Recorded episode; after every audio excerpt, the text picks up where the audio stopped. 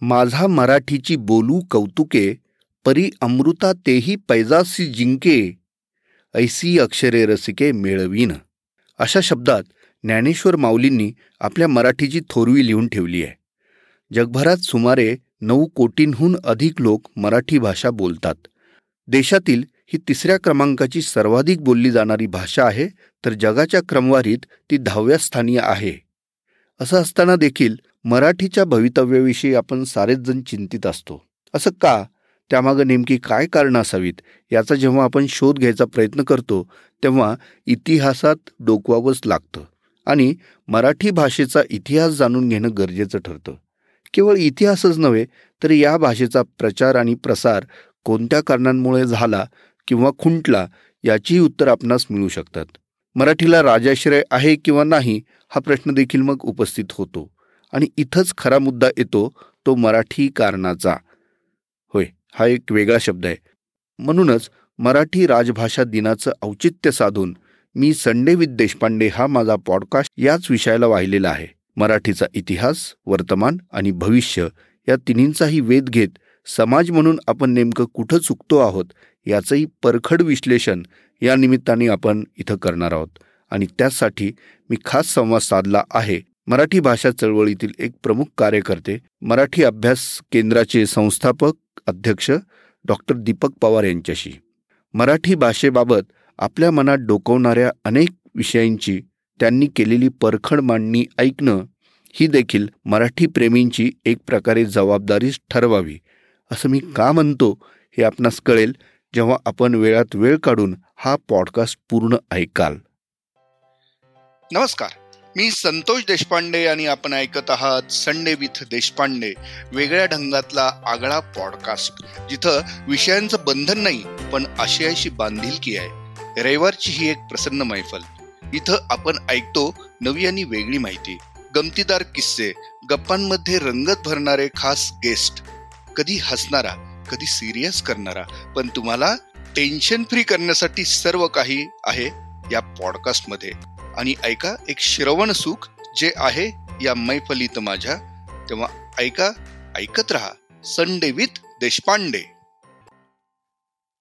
मित्र हो Sunday with Deshpande मध्ये आपलं सर्वांचं मनापासून स्वागत. प्रत्येकाचं आपल्या भाषेवर प्रेम असतंच तसंच आपलंही आहे. मराठी भाषा ही आपल्यासाठी नेहमीच आस्थेचं मायेचं प्रतीक राहिलेली आहे.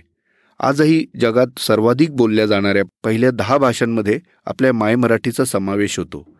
एकेकाळी अवघ्या देशावर राज्य करणाऱ्या मराठी शाहीचा इतिहास आपल्यासाठी आजही प्रेरणादायी आहे. तरीही मराठी भाषा हा विषय एकतर अभ्यासापुरता साहित्यिक देवाणघेवाणीपुरता किंवा काहीसा राजकारणापुरता मर्यादित राहिलाय का काय असं म्हणण्याजोगी परिस्थिती आहे. असो तरीही प्रत्येक मराठी व्यक्तीला आपल्या भाषेविषयी किमान तिचा इतिहास काळाच्या ओघात होत गेलेला विकास अथवा विस्तार आपल्या भाषेची वर्तमानकालीन स्थिती आणि त्यातून होणारं भविष्यकालीन आकलन हे माहीत असायलाच हवं असं मला नेहमी वाटतं. आणि म्हणूनच मराठी राजभाषा दिन जो आपण दरवर्षी सत्तावीस फेब्रुवारीला आपले लाडके कविवर्य कुसुमाग्रज यांच्या जयंतीनिमित्त साजरा करतो त्यानिमित्ताने मी हा पॉडकास्ट घेऊन आलेलो आहे. आणि ज्यात मराठीविषयी अनेक बाबींची आपणास नव्याने ओळख होईल. असं म्हणतात की मराठी भाषेचा उगम हा प्राकृत या संस्कृतच्या प्रभावाखालील महाराष्ट्री या बोली भाषेपासून झालेला आहे. सातवाहन साम्राज्यानं या महाराष्ट्री भाषेचा प्रशासनात सर्वप्रथम वापर केला. यादव काळात मराठी भाषा व संस्कृतीची भरभराट झाली. रायगड जिल्ह्यात अलिबागजवळील अक्षी इथं एक पुरातन शिलालेख राजा केसी देवराय यांच्या कारकिर्दीतला असून इंग्रजी कालगणनेनुसार तो सन एक हजार बारामधील आहे. त्याआधी कर्नाटकातील श्रवणबेळगोळ येथील गोमटेश्वराच्या उत्तुंग मूर्तीखालील शिलालेख हा मराठीतील सर्वात जुना शिलालेख म्हणून ओळखला जाई. माहीम भटानं मराठीतला पहिला ग्रंथ चरित्र बाराशे अठ्याहत्तरमध्ये लिहिला तो म्हणजे लीळा चरित्र. महानुभाव पंथानं मराठी साहित्य प्रसारात मुलाची भर घातली. पुढे बाराशे नव्वदमध्ये ज्ञानेश्वरांनी ज्ञानेश्वरी लिहिली एकनाथांनी भारुड भागवत लिहिले. संत साहित्यातून मराठी भाषा सर्वसामान्यांपर्यंत पोहोचली. पुढे शिवछत्रपतींच्या काळात मराठी ही आपली मुख्य भाषा झाली राज्य व्यवहारात आली. पेशव्यांच्या काळात तिचा आणखी विस्तार झाला. एकोणीसशे साठमध्ये मराठी भाषिकांसाठी स्वतंत्र राज्य म्हणून महाराष्ट्राची निर्मिती झाली. साधारण हा इतिहास आपणास माहीत आहे. मात्र त्याच्या आसपास अनेक अशा गोष्टी आहेत ज्या आपण जाणून घेणं गरजेचं आहे. आजच्या प्रश्नांची उत्तरं कदाचित कालच्या इतिहासात दडलेली आहेत. म्हणूनच मराठीचा अभिमान बाळगतानाच आपणास आत्मचिंतन करायला लावणारेही कैक मुद्दे आहेत त्यांचाही विचार होणं आवश्यक ठरतं. मराठीच्या भवितव्याचा विचार करताना मराठीचा आजवर झालेला प्रवास तर माहीत हवाच. शिवाय त्या प्रवासात आजवर कोणकोणत्या घटकांचा कसकसा प्रभाव पडत गेला हे देखील जाणून घेणं गरजेचं ठरतं. आणि त्यासाठी आजच्या या विशेष पॉडकास्टसाठी मी एका अशा व्यक्तीशी संवाद साधायचं ठरवलं ज्यांना आपल्या इतिहासापासून ते आजच्या वर्तमानापर्यंत या विषयाची आपल्या पद्धतीने मांडणी करायला आवडेल. नेहमीच्या चाकोरी बाहेर येईल असं कोणी. केवळ पुस्तकी विचार नव्हे तर समाजाची स्पंदनेही टिपता येणारा. प्रसंगी पुस्तकातून तर प्रसंगी रस्त्यावर उतरून पण आपल्या भाषेसाठी तळमळीने लढू पाहणारा कोण आहे याचा मी शोध घेत होतो आणि यातूनच मी भेटलो डॉक्टर दीपक पवार यांना. मुंबई विद्यापीठात राज्यशास्त्राचे प्राध्यापक असणारे दीपक पवार हे गेली तीन दशकं भाषा चळवळीशी निगडीत आहेत. भाषेचा समाजशास्त्रीय आणि राज्यशास्त्रीय अशा दोन्ही अंगाने अभ्यास करून त्यावर त्यांनी विपुल लेखन केलेलं आहे. मराठी भाषा आणि सीमाभाषिकांच्या प्रश्नावर राज्य सरकारचे ते सल्लागार देखील आहेत. मात्र त्यांची खरी ओळख हे कोणतंही पद नसून मराठी भाषा चळवळीतील एक सच्चा कार्यकर्ता हीच आहे. आणि म्हणूनच या विशेष पॉडकास्टसाठी मी त्यांना बोलतं केलं आहे. आज आपण त्यांचे भाषा विचार जाणून घेणार आहोत. दीपक पवार सर मराठी राजभाषा दिनाच्या शुभेच्छा देऊन मी आपलं संडवित देशपांडेमध्ये खूप खूप स्वागत करतो. आभार. आज आपण मराठीवर भरभरून बोलणार आहोत. अनेक मुद्दे त्यात येणार आहेत. जे आम्हाला ठाऊक आहे ते तर त्यात असतीलच. शिवाय ज्यांविषयी आम्हाला फारशी माहिती नाही त्यावरही आपण प्रकाश टाकणार आहात. म्हणून आपला हा संवाद पुढे घेऊन जाताना मला सर्वात पहिल्यांदा आपली आजवरची जडणघडण कशी झाली? मराठी भाषेसाठी लढणारे कार्यकर्ते म्हणून आपला झालेला प्रवास आपणास करावा लागणारा संघर्ष त्यात आलेले काही वेगळे अनुभव या सर्वांविषयी ऐकायला आवडेल. मी मराठीच्या आंदोलनामध्ये किंवा मराठीच्या सगळ्या कामामध्ये अपघाताने आलेलो आहे. म्हणजे असं काही विचारपूर्वक चळवळीमध्ये भाग घ्यायचा होता म्हणून मी आलेलो नाही. दोन हजार दोन साली तेव्हाच्या महाराष्ट्र सरकारने अकरावी बारावीच्या टप्प्याला मराठीला माहिती तंत्रज्ञानाचा पर्याय दिला. आणि त्यावेळेला मराठीचे बरेच शिक्षक त्या सगळ्या आंदोलनामध्ये सहभागी झाले. त्यांचं असं म्हणणं होतं की माहिती तंत्रज्ञानाचा पर्याय द्यायला काहीच हरकत नाही पण तो मराठी भाषेला असता कामा नये. माझे काही सहकारी त्या सगळ्या आंदोलनामध्ये होते आणि माझ्या एका सहकार्यासोबत मी मुंबईमध्ये झालेल्या एका आंदोलनामध्ये सहभागी झालो. त्यामध्ये निखिल वागळे सुद्धा त्या आंदोलनामध्ये सहभागी होते. मराठीतले अनेक चित्रपट क्षेत्रातले नाटक क्षेत्रातले काही महत्त्वाचे लोक होते. आणि मी ज्या दिवशी आंदोलनात गेलो त्या दिवशी पोलिसांनी शिवाजी पार्क परिसरामध्ये आंदोलन करणाऱ्या लोकांना पकडलं. म्हणजे पोलिसांचा वागळेंवर राग होता असं म्हणा किंवा इतर मंडळींवर राग होता पण जमावबंदी आहे असं म्हणून पोलिसांनी त्यांना उचलून दादरच्या एका पोलीस स्टेशनमध्ये ते घेऊन गेले.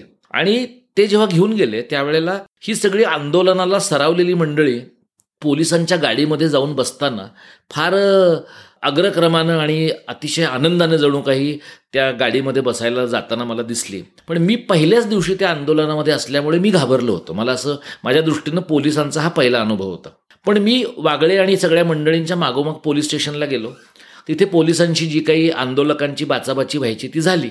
आणि त्या सगळ्या प्रक्रियेमध्ये मला असं लक्षात आलं की एखादं आंदोलन चालवायचं म्हणजे या प्रकारच्या अनेक गोष्टी करत राहावं लागतं. पहिल्या दिवशी मी आंदोलनामध्ये पोलिसांच्या ताब्यात जाण्यासाठी जो घाबरलो त्याबद्दल मला स्वतःची लाज वाटली. आणि मला असं वाटलं की आपण स्वतःला अभ्यासक कार्यकर्ते असं म्हणवतो तर आपल्याला हे का जमू नये? म्हणून मी दुसऱ्यांदा गेलो. आणि मग तिथून मी त्या आंदोलनामध्ये राहिलो. आणि तेव्हापासून आता जवळपास वीस वर्ष झाली मी मराठीच्या आंदोलनामध्ये आहे. हे जे काही आंदोलन त्यावेळेला आम्ही केलं त्या आंदोलनामध्ये मराठीचे प्राध्यापक होते नाट्य क्षेत्रातली मंडळी होती पत्रकार होते सिनेमा क्षेत्रातली मंडळी होती. आणि थोडासा ज्याला आता आपण अलीकडच्या भाषेमध्ये सेलिब्रिटी कोशंट म्हणतो. हे जे मराठीच्या प्राध्यापकांचं नाट्यक्षेत्रातल्या पत्रकारितेच्या क्षेत्रातल्या सिनेमाच्या क्षेत्रातल्या लोकांचं आंदोलन होतं त्याला आत्ताच्या काळातल्या परिभाषेचा शब्द वापरायचा तर सेलिब्रिटी कोशंट होता त्या आंदोलनामध्ये. आणि त्याच्यामुळे शिवाजी पार्क असेल प्लाझा सिनेमा असेल चैत्यभूमी असेल अशा अनेक ठिकाणी लोकांनी आंदोलनं केली. आणि आंदोलनं केली म्हणजे काही हजारो माणसांची आंदोलनं नव्हती. पंचवीस ते पन्नास माणसं आणि जास्तीत जास्त शंभर माणसं अशा प्रकारची आंदोलनं त्यावेळेला घडली. आणि त्या आंदोलनांच्या वेळेला मला असं लक्षात आलं की हे इंटरेस्टिंग आहे. आणि मला त्याच्यात गुंतून पडावं असं वाटायला लागलं. आणि मग एका टप्प्याला असं झालं की त्या आंदोलनाचा काहीतरी एक मसुदा लिहून काढावा अशी वेळ आली. आणि तो मसुदा लिहून काढण्याच्या प्रक्रियेत मी होतो. मी मुळात वक्तृत्व स्पर्धांमध्ये बोललेलं असल्यामुळे सार्वजनिक व्यासपीठांवर बोलायची सवय असल्यामुळे जेव्हा या सगळ्या आंदोलकांनी पत्रकार परिषद घ्यायची ठरवली तेव्हा त्या पत्रकार परिषदेचं सूत्रसंचालन मी केलं. आणि त्यावेळेला आमच्या सगळ्यांवर होणारा आरोप तेव्हाच्या सरकारकडनं आणि सरकारच्या पाठीराख्यांकडनं आमच्यावर होणारा आरोप असा होता की हे सगळे ब्राह्मणी आहेत. बहुजनांमधल्या लोकांना तंत्रज्ञान शिकायला मिळू नये यासाठी या मंडळींनी कारस्थान म्हणून हे सगळं आंदोलन उभं केलेलं आहे. त्यावेळेला मी पहिल्यांदा भाषेच्या जातकारणाबद्दल बोललो. त्यावेळेला मी खूप भाबडा होतो आत्ताच्या तुलनेमध्ये. त्यामुळे मी त्या चळवळीतल्या बहुतेक प्रमुख कार्यकर्त्यांची आडनाव आणि त्यांच्या जाती सांगितल्या. आणि त्यावेळेला मी असं म्हटलं की कोणत्या अंगाने तुम्हाला आमचं आंदोलन ब्राह्मणी वाटतं हे तुम्ही आम्हाला सांगायला पाहिजे. त्यानंतरच्या टप्प्याला असं झालं की साहित्य संमेलन पुण्यातलं आलं. मला वाटतं रामकृष्ण मोरेच त्या साहित्य संमेलनाचे स्वागत अध्यक्ष होते. आणि त्या संमेलनामध्ये आम्हाला आमची भूमिका मांडता यावी म्हणून आम्ही सगळे आंदोलनक साहित्य संमेलनामध्ये गेलो. आणि मी जर चुकत नसेल तर राजेंद्र बनहट्टी त्या साहित्य संमेलनाचे अध्यक्ष होते. आणि त्यांचं ज्या वेळेला भाषण होणार होतं त्यावेळेला आम्ही सगळ्या कार्यकर्त्यांनी जोरजोरात घोषणा दिल्या शासनाच्या विरोधातल्या.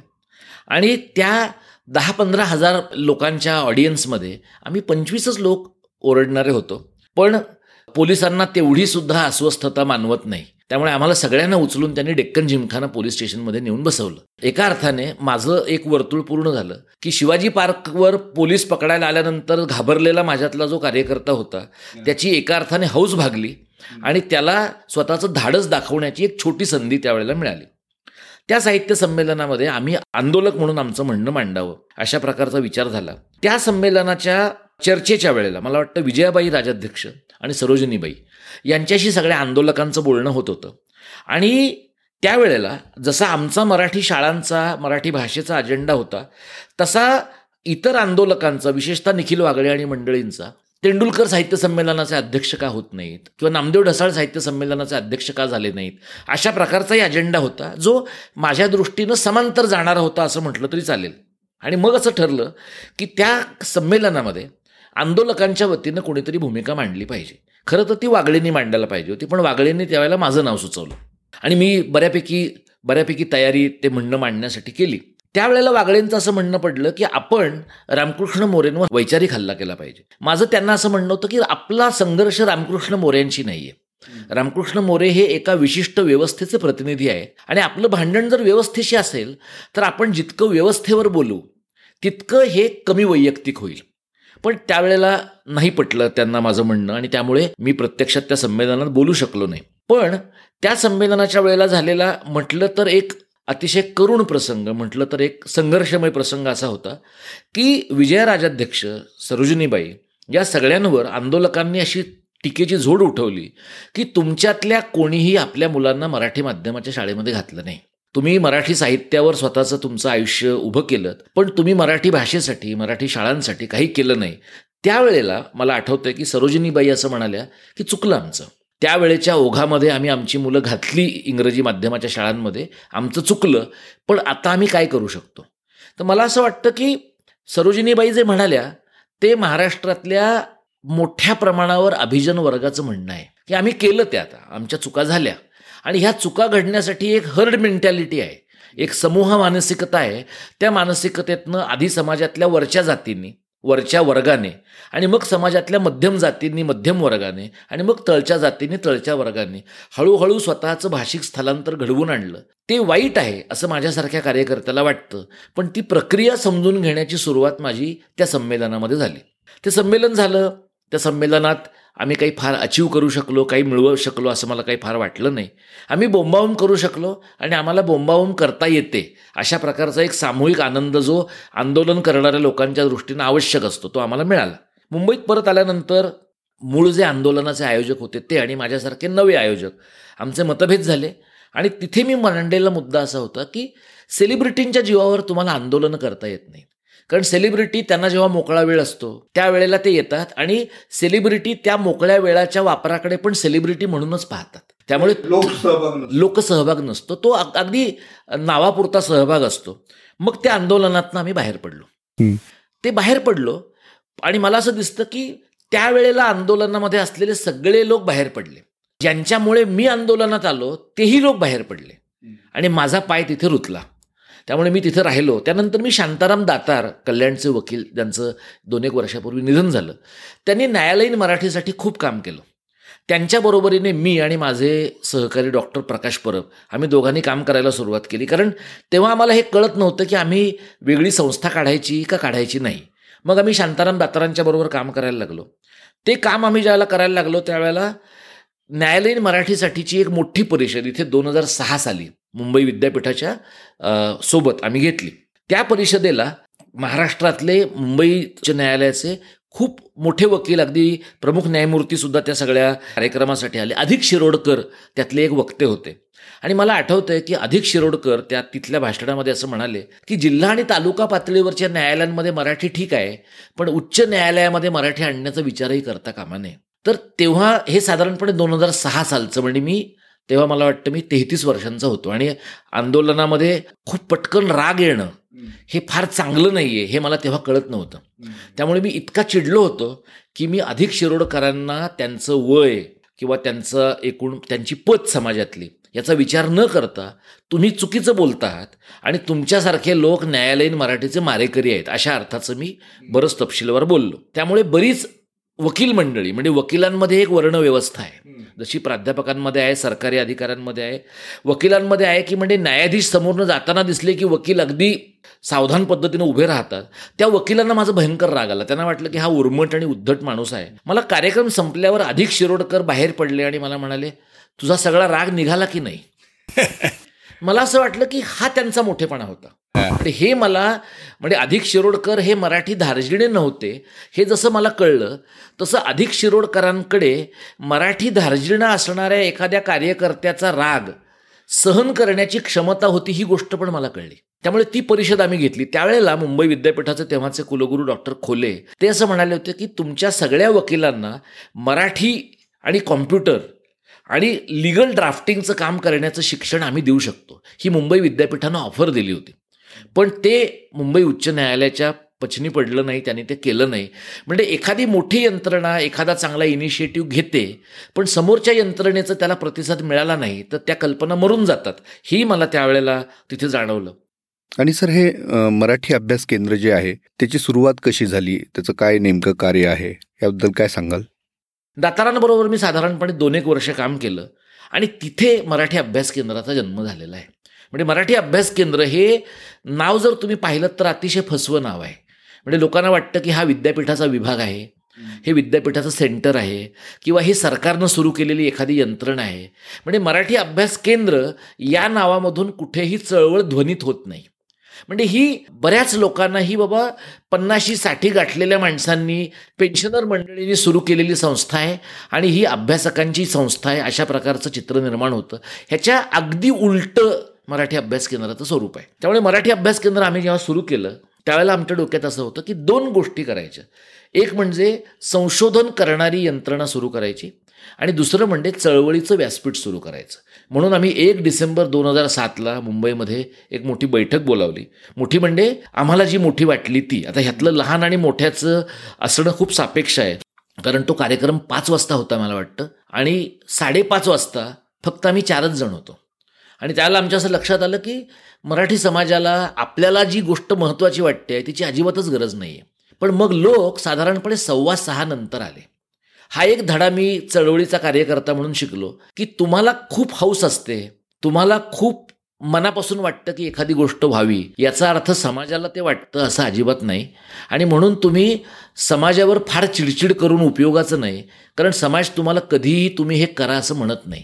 तुम्हाला हौस आहे म्हणून तुम्ही ते करता मग तुम्ही अधिक सहनशीलता दाखवायला पाहिजे.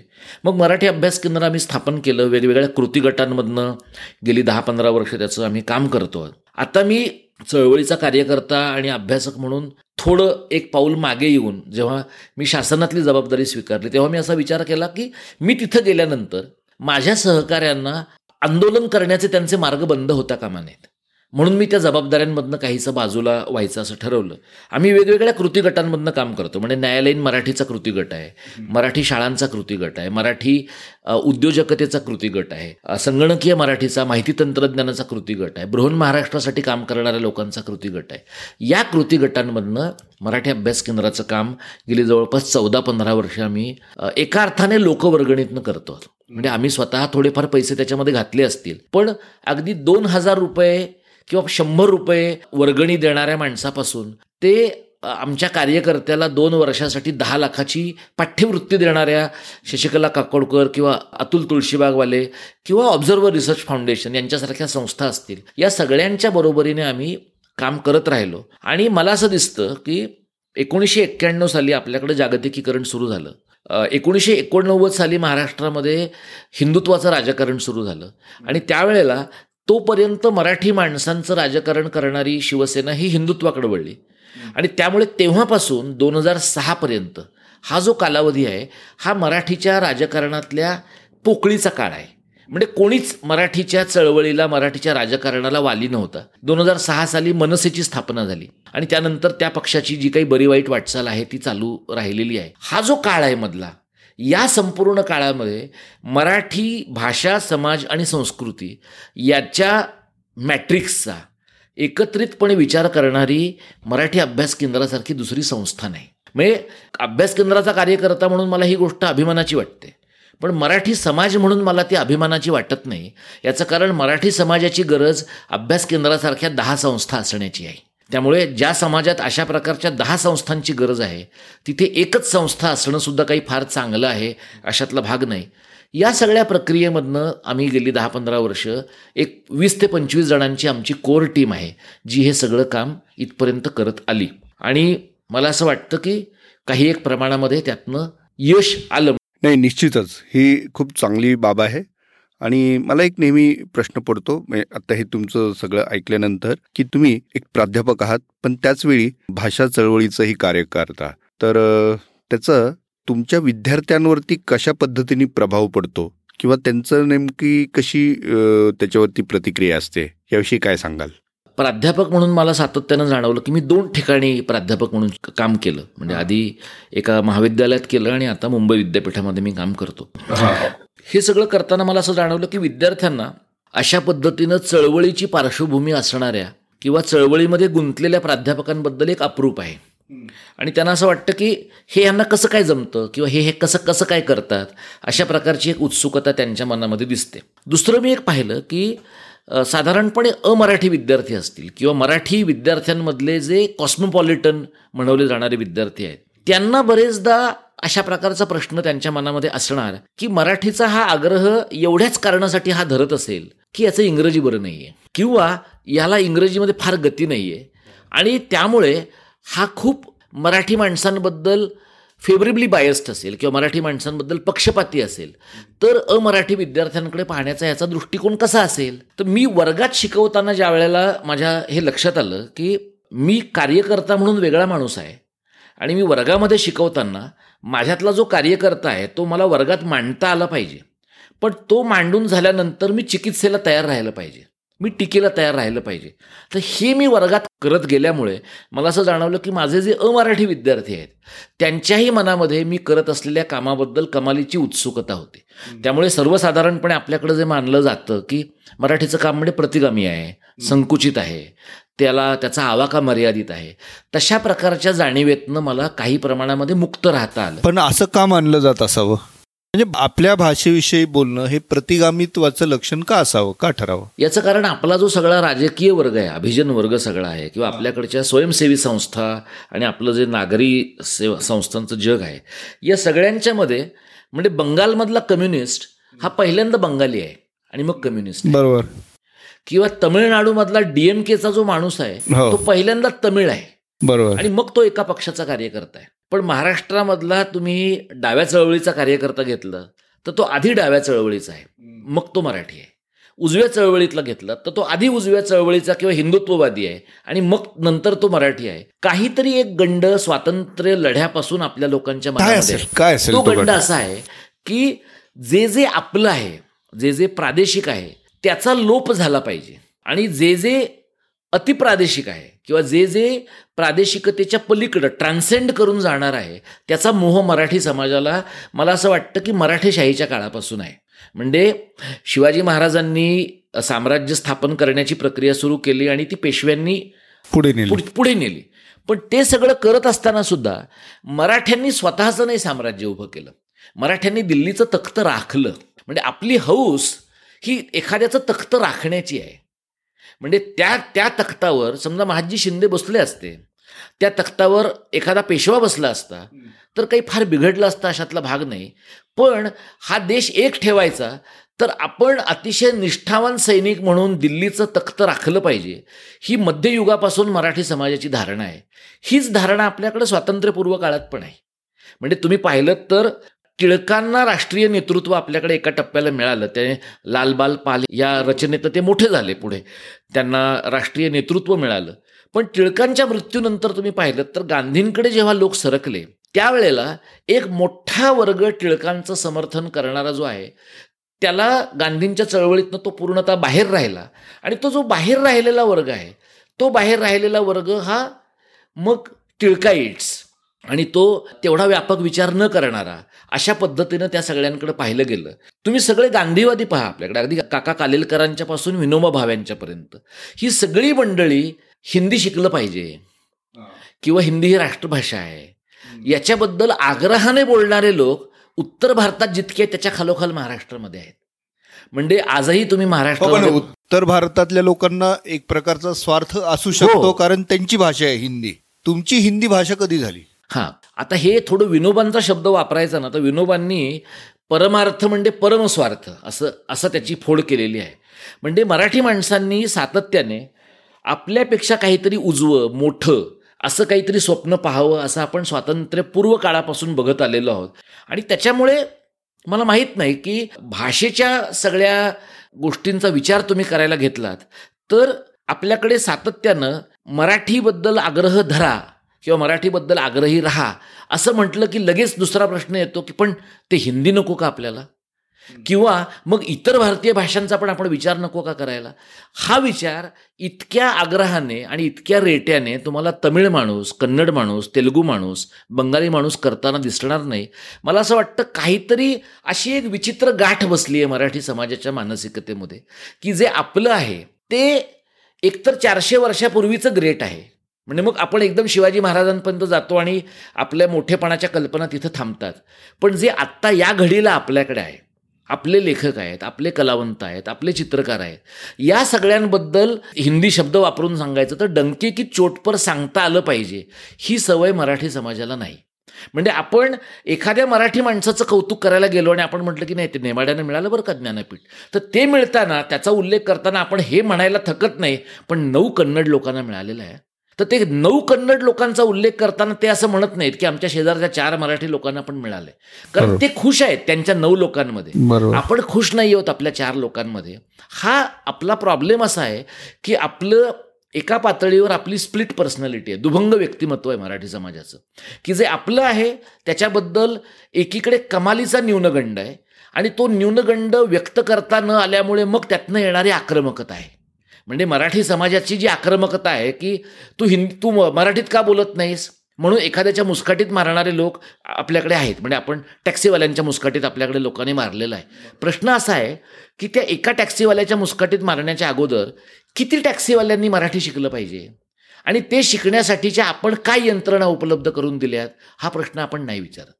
आणि आपण त्याच्याकडे याही पद्धतीने नाही पाहत की मुंबईतल्या सगळ्या टॅक्सी आणि रिक्षावाल्यांना मराठी शिकवण्यासाठी प्रत्येकाकडनं शंभर किंवा पाचशे रुपये जर महाराष्ट्र शासनाला किंवा एखाद्या स्वतंत्र यंत्रणेला मिळाले तर कोट्यवधी रुपयांचं मराठी शिकवण्याचं अर्थकारण उभं राहू शकतं. हा विचार आपण नाही करत. त्यामुळे आप आपली सगळी जी अभिव्यक्ती आहे ती मराठीच्या प्रचंड अभिमानाने आपली छाती फुगवून घ्यायची आणि तो अभिमान ज्यांना वाटत नाही अशी आपल्याला शंका येते त्यांचं कानफाड फोडायचं. या प्रकारच्या दुभंग व्यक्तिमत्वामध्ये आपण आहोत. आणि तिसरा जो भाग आपल्याकडे आहे तो असं की आपण आपला समाज असं मानतो की हा देश टिकवण्याची जबाबदारी आपली आहे. मला असं वाटतं की हा देश टिकवण्याची जबाबदारी सगळ्या राज्यांची आहे. ती अतिरिक्त जबाबदारी आपण आपल्या खांद्यावर घेण्याचं काही कारण नाही. आधी आपण महाराष्ट्र टिकवला पाहिजे. म्हणजे महाराष्ट्रासारख्या राज्यामध्ये जेव्हा प्रादेशिक असमतोलामुळे छोटे छोटे छोटे भाग असं म्हणतात की आम्हाला वेगळं व्हायचं आहे तेव्हा त्याचा विचार करणं हे मराठी समाजाच्या दृष्टीनं मराठी भाषकांच्या दृष्टीनं देशाची काळजी वाहण्याच्यापेक्षा अधिक महत्त्वाचं आहे. पण हे असं तुम्ही सांगायला गेलात की लोक म्हणतात की नाही हा छोटा विचार आहे. आता जग जवळ आहे आता जग जवळ आहे आता जागतिकीकरण झालं आहे आता सगळ्या जगाची भाषाच एक होते. आहे सगळ्या जगाची एक भाषा होते. आहे हे जेव्हा आपण म्हणतो आणि म्हणून अगदी बालवाडीतल्या मुलांना इंग्रजी शिकवावं अशा प्रकारचा आग्रह आपण धरतो. तो आग्रह धरत असताना आपण हा प्रश्न नाही विचारत स्वतःला आणि इतरांना की अनेक जागतिकीकरणं आहेत. आणि त्या अनेक जागतिकीकरणामध्ये जसं इंग्रजी आधारित जागतिकीकरण आहे तसं स्पॅनिश आधारित जागतिकीकरण आहे. तसं फ्रेंच आधारित जागतिकीकरण तसं मंडरीन आधारित जागतिकीकरण आहे. आणि लोक आपल्या भाषांच्या अंगावर पाय देऊन उभे आहेत आणि त्या भाषांची ठोक किंमत वसूल करत आहेत हा जो एक आत्मसन्मानाचा भाग आहे हा कुठेतरी ही बस जी आहे ही मराठी समाजाची कुठंतरी चुकली आहे. आणि त्याच्यामुळे आपण दोन टोकामध्ये ऑपरेट करतो. एकतर अतिरिक्त नॉस्टॅल्जिया स्मरणरंजन आणि दुसरीकडे अतिरेकी आक्रमकता. याच्यामध्ये शांतपणाने तटस्थपणाने आपण आपलं म्हणणं इतरांच्या पुढं मांडू शकतो. हा जो विचार समाजाचा असला पाहिजे त्या विचारामध्ये आपण मागे पडणं हे मला मराठी समाजाची मोठी गफलत झालेली आहे. स्वातंत्र्यानंतर आणि विशेषतः संयुक्त महाराष्ट्राच्या स्थापनेनंतर असं वाटतं. म्हणजे रचनात्मक कार्यात आपण कमी पडलेलो आहोत निश्चित. आपण रचनात्मक कार्यात कमालीचे कमी पडलो आहोत आणि आपण म्हणून प्रतिकात्मक आणि प्रतिक्रियात्मक आहोत. म्हणजे एकूणच तुम्ही सामाजिक शास्त्राचे अभ्यासक आहात राज्यशास्त्राचे तर तुम्ही प्राध्यापक आहात आणि भाषाशास्त्राचाही तुमचा अभ्यास आहे. ह्या तिन्ही ह्याचा एकत्रित आपण विचार केला तर याचा अर्थ असा की जिथं जिथं ह्या गोष्टी कमी पडतात रचनात्मक कार्याचा त्याची फळं त्या त्या समाजाला कायम भोगावी लागतात. अगदी बरोबर. आणि ती फळं महाराष्ट्रामध्ये आपण भोगतो आहोत. आणि ती फळं भोगतो आहोत याच्याबद्दलची स्पष्ट जाणीव नसल्यामुळे अजूनही आपला पाय जो खोलात गेलाय तो बाहेर येत नाही. आणि मग सबबी मग आपण वेगवेगळ्या काढतो त्यासाठी. एवढी आपण खरंच किंमत मोजत असू इतके वर्ष मोजतो आहोत आणि त्याच्या मुळाशी आपण गेल्यानंतर तुम्ही जो एक गंड सांगितला आहे तो गंड आपल्याला दिसतो आहे. तर ही खरोखरच गंभीर बाब आहे. पण आता आपण मूळ विषयाकडे बोलूया तो म्हणजे आपल्या मराठीचा जो प्रवास झालेला आहे म्हणजे अगदी त्याचा व्युत्पत्तीपासून आतापर्यंतचा विकास ह्याच्यात आपण त्याची मुळं शोधायचा थोडासा प्रयत्न करूया का? काही प्रमाणामध्ये तसं करता येईल. म्हणजे मराठीच्या तुम्ही भाषेच्या उगमाचा विचार केलात तर एक दीर्घकाळ आपण असं मानत आलो की महानुभाव पंथीयांपासून मराठी भाषेची सुरुवात झाली आणि चक्रधरांनी महाराष्ट्री वसावे म्हणजे महाराष्ट्रामध्ये राहावे अशा प्रकारची भूमिका मांडली. मुळात चक्रधर हा मुळात गुजराती भाषक माणूस. त्याने महाराष्ट्री वसावे असं म्हणणं हा काव्यगत न्याय आहे. पण त्या माणसाने आणि त्याच्या सहकाऱ्यांनी महाराष्ट्राच्या विविध खंड मंडळांची मांडणी केली. म्हणजे आता ज्याला आपण मराठवाडा म्हणतो आता ज्याला आपण अपरांत म्हणतो कोकण म्हणतो या सगळ्या प्रांतांचा विचार चक्रधरांच्या लेखनामध्ये तुम्हाला दिसतो. आणि त्यामुळे आपण मराठीचा उगम मागे नेत नेत सातशे ते आठशे वर्षांच्या पर्यंत गेलेलो आहोत. सर मराठीचा इतिहास जाणून घ्यायचा झाला त्याच्यात कुठले कुठले महत्त्वाचे टप्पे आहेत ते तुम्ही सांगू शकाल? आता मगाशच्या आपल्या चर्चेमध्ये मी जेव्हा तुम्हाला म्हटलं की महानुभावांच्या काळापर्यंत आपण मराठी भाषेचा उद्गम मागेपर्यंत नेऊ शकतो. महाराष्ट्र शासनाने मराठीला अभिजात भाषेचा दर्जा मिळावा यासाठी जो एक अहवाल तयार केला आहे त्यामध्ये मराठीचा हा इतिहास सातवाहन कालापर्यंत मागे नेण्यात आला आहे म्हणजे जवळपास दोन अडीच हजार वर्षापर्यंतचा कालावधी मागे नेण्यात आलेला आहे. आणि साधारणपणे कल्पना त्याच्यातली अशी आहे की प्राकृतापासून आणि त्यातही पुढे मराठी प्राकृतापासून आत्ता ज्याला आपण मराठी म्हणतो ती मराठी निर्माण झालेली आहे. आणि मग त्या काळातले भाषेचा लहेजा वेगळा आहे. त्या काळातला भाषेचा पोत वेगळा आहे. आणि त्यामुळे तुम्हाला सातवाहन कालामधल्या काही कथा असतील किंवा काही प्रसंग असतील ते तुम्हाला आजच्या मराठीच्या समोर तुम्ही ताडून पाहायचं ठरवलं तर तुम्हाला हे मराठी आहे का? अशा प्रकारचा प्रश्न तुमच्या मनामध्ये पडू शकेल. पण भाषेतली शब्दसंपत्ती विकसित होण्याची जी प्रक्रिया आहे भाषेचा ची र सिंटॅक्स म्हणजे वाक्याची रचना विकसित होण्याची जी प्रक्रिया आहे ही एकेका टप्प्यामधनं तशी घडत आलेली आपल्याला दिसते. त्यामुळे साधारणपणे एक अठराशे ते दोन हजार वर्षांचा मराठी भाषेचा इतिहास आहे अशी आत्ताच्या घडीला एक धारणा आहे. आणि मी तुम्हाला धारणा यासाठी म्हणतो की कोणत्याही भाषेच्या इतिहासाचा विचार करत असताना तुम्हाला उपलब्ध पुरावे काय आहेत? त्या पुराव्यांवरनं तुम्ही भाषेचा उद्गम तपासता. तर जितके पुरावे तुम्हाला अधिक सघन सापडतील तितकं तुम्हाला मागे मागे जाता येणं शक्य आहे. आणि त्याहीपेक्षा महत्त्वाचं म्हणजे भाषेच्या इतिहासाचा विचार तुम्ही करायला गेलात तर एखादी भाषा मागे मागे जात तिचं मूळ रूप हे कसं होतं? याच्याबद्दल भाषा तज्ज्ञांमध्ये दरवेळेला एकमत असतं अशातला भाग नाही आहे आणि त्याच्यामुळे एखाद्या भाषेचा इतिहास तपासायला तुम्ही जाताना म्हणजे तुम्ही कदाचित विश्वनाथ खैऱ्यांच्या संमत विचाराबद्दल तुम्ही कदाचित वाचलं असेल. ते असं मानतात की मराठीचं संस्कृत आणि तमिळशी नातं आहे. याचा अर्थ मराठीतले अनेक शब्द आपण तमिळकडनं घेतलेत. आणि म्हणजे आपण साधारणपणे मराठीबद्दल आपलं जे कन्व्हेन्शनल पारंपरिक ज्ञान आहे त्यामध्ये आपण असं म्हणतो की संस्कृत ही मराठीची जननी आहे. तर संस्कृत ही मराठीची जननी आहे हे विधान शंभर टक्के बरोबर आहे असं भाषातज्ञ मानत नाहीत. आणि त्याच्यामुळे मागे जात असताना आपल्या भाषेनं तमिळसारख्या आत्ता ज्याला आपण दाक्षिणात्य भाषा म्हणतो त्या भाषेतनं काही घेतलेलं आहे का? तर हा जो विचार आहे इंडॉलॉजीचा विचार आहे हा जो भारत विद्या ज्याला म्हणतात तो विचार आहे त्याही विचार त्याही विचाराकडे आपण पाहिलं पाहिजे भाषेच्या इतिहासाचा मागोवा घेताना. आणि म्हणून मराठीला अभिजात भाषेचा दर्जा मिळवण्यासाठी आपण सादर केलेल्या अहवालात मांडलेलं एक नॅरेटिव्ह किंवा केलेलं कथन या पद्धतीने आपण भाषेच्या इतिहासाकडे पाहू शकतो. विश्वनाथ खैऱ्यांसारख्या माणसाने भाषेच्या इतिहासाकडे ज्या पद्धतीने पाहिलं आहे त्यातून भाषांच्या सरमिसळीतनं मराठी निर्माण झाली का? या पद्धतीनं आपण मराठीकडे पाहू शकतो. राजवाड्यांचा राजवाड्यांनी मराठी भाषेचा इतिहास मांडण्याच्या प्रक्रियेत मागे मागे जाऊन मराठीचं जे व्याकरण लोकांच्या पुढे मांडण्याचा प्रयत्न केला त्यातून आपण मराठीचा इतिहास शोधण्याचा प्रयत्न करू शकतो. कोणत्याही भाषेच्या इतिहासाबद्दल अधिक विचार असणं अनेकांगी पद्धतीने विचार केला जाणं हे त्या भाषेच्या इतिहासाच्या ताकदीचं लक्षण आहे. त्यामुळे मराठीबद्दल एकच पद्धतीनं काहीतरी बोललं जातं आहे हे कदाचित आत्ताच्या काळामधल्या एखाद्या महाविद्यालयीन विद्यार्थ्याला सोपं वाटेलही. पण मुळामध्ये भाषेच्या इतिहासाबद्दल अनेक पद्धतीने विचार केला जाणं याचा अर्थ पुराव्यांची बहुलता असणं अनेक प्रकारचे पुरावे उपलब्ध असणं आणि पुराव्यांच्याबद्दलची संदिग्धता असणं ह्या दोन्ही गोष्टी आपण मराठीच्या बाबतीमध्ये लक्षात घ्यायला पाहिजे. आता मराठीचा जो सगळा विकास आहे प्राकृतापासून मराठी प्राकृतापासून मराठीपर्यंतचा जो विचार आहे हा सगळा या विचारामध्ये सगळ्या पातळ्यांवर आपल्याकडे कागदोपत्री पुरावे उपलब्ध आहेत अशातला भाग नाही. त्यामुळे आपण जेव्हा भाषेच्या इतिहासाचा विचार करू त्यावेळेला आपल्याला काय सापडतं आहे आणि म्हणजे मग भा आपल्याला कोणते शिलालेख सापडतात? कोणत्या ठिकाणच्या म्हणजे श्रवण बेळगोळच्या शिलालेखावरनं आपल्याला काय सापडतं? आक्षी नागावच्या शिलालेखावरनं आपल्याला काय सापडतं? यातनं हळूहळू मागे जात जात तुम्हाला भाषेच्या पोटात शिरता येतं.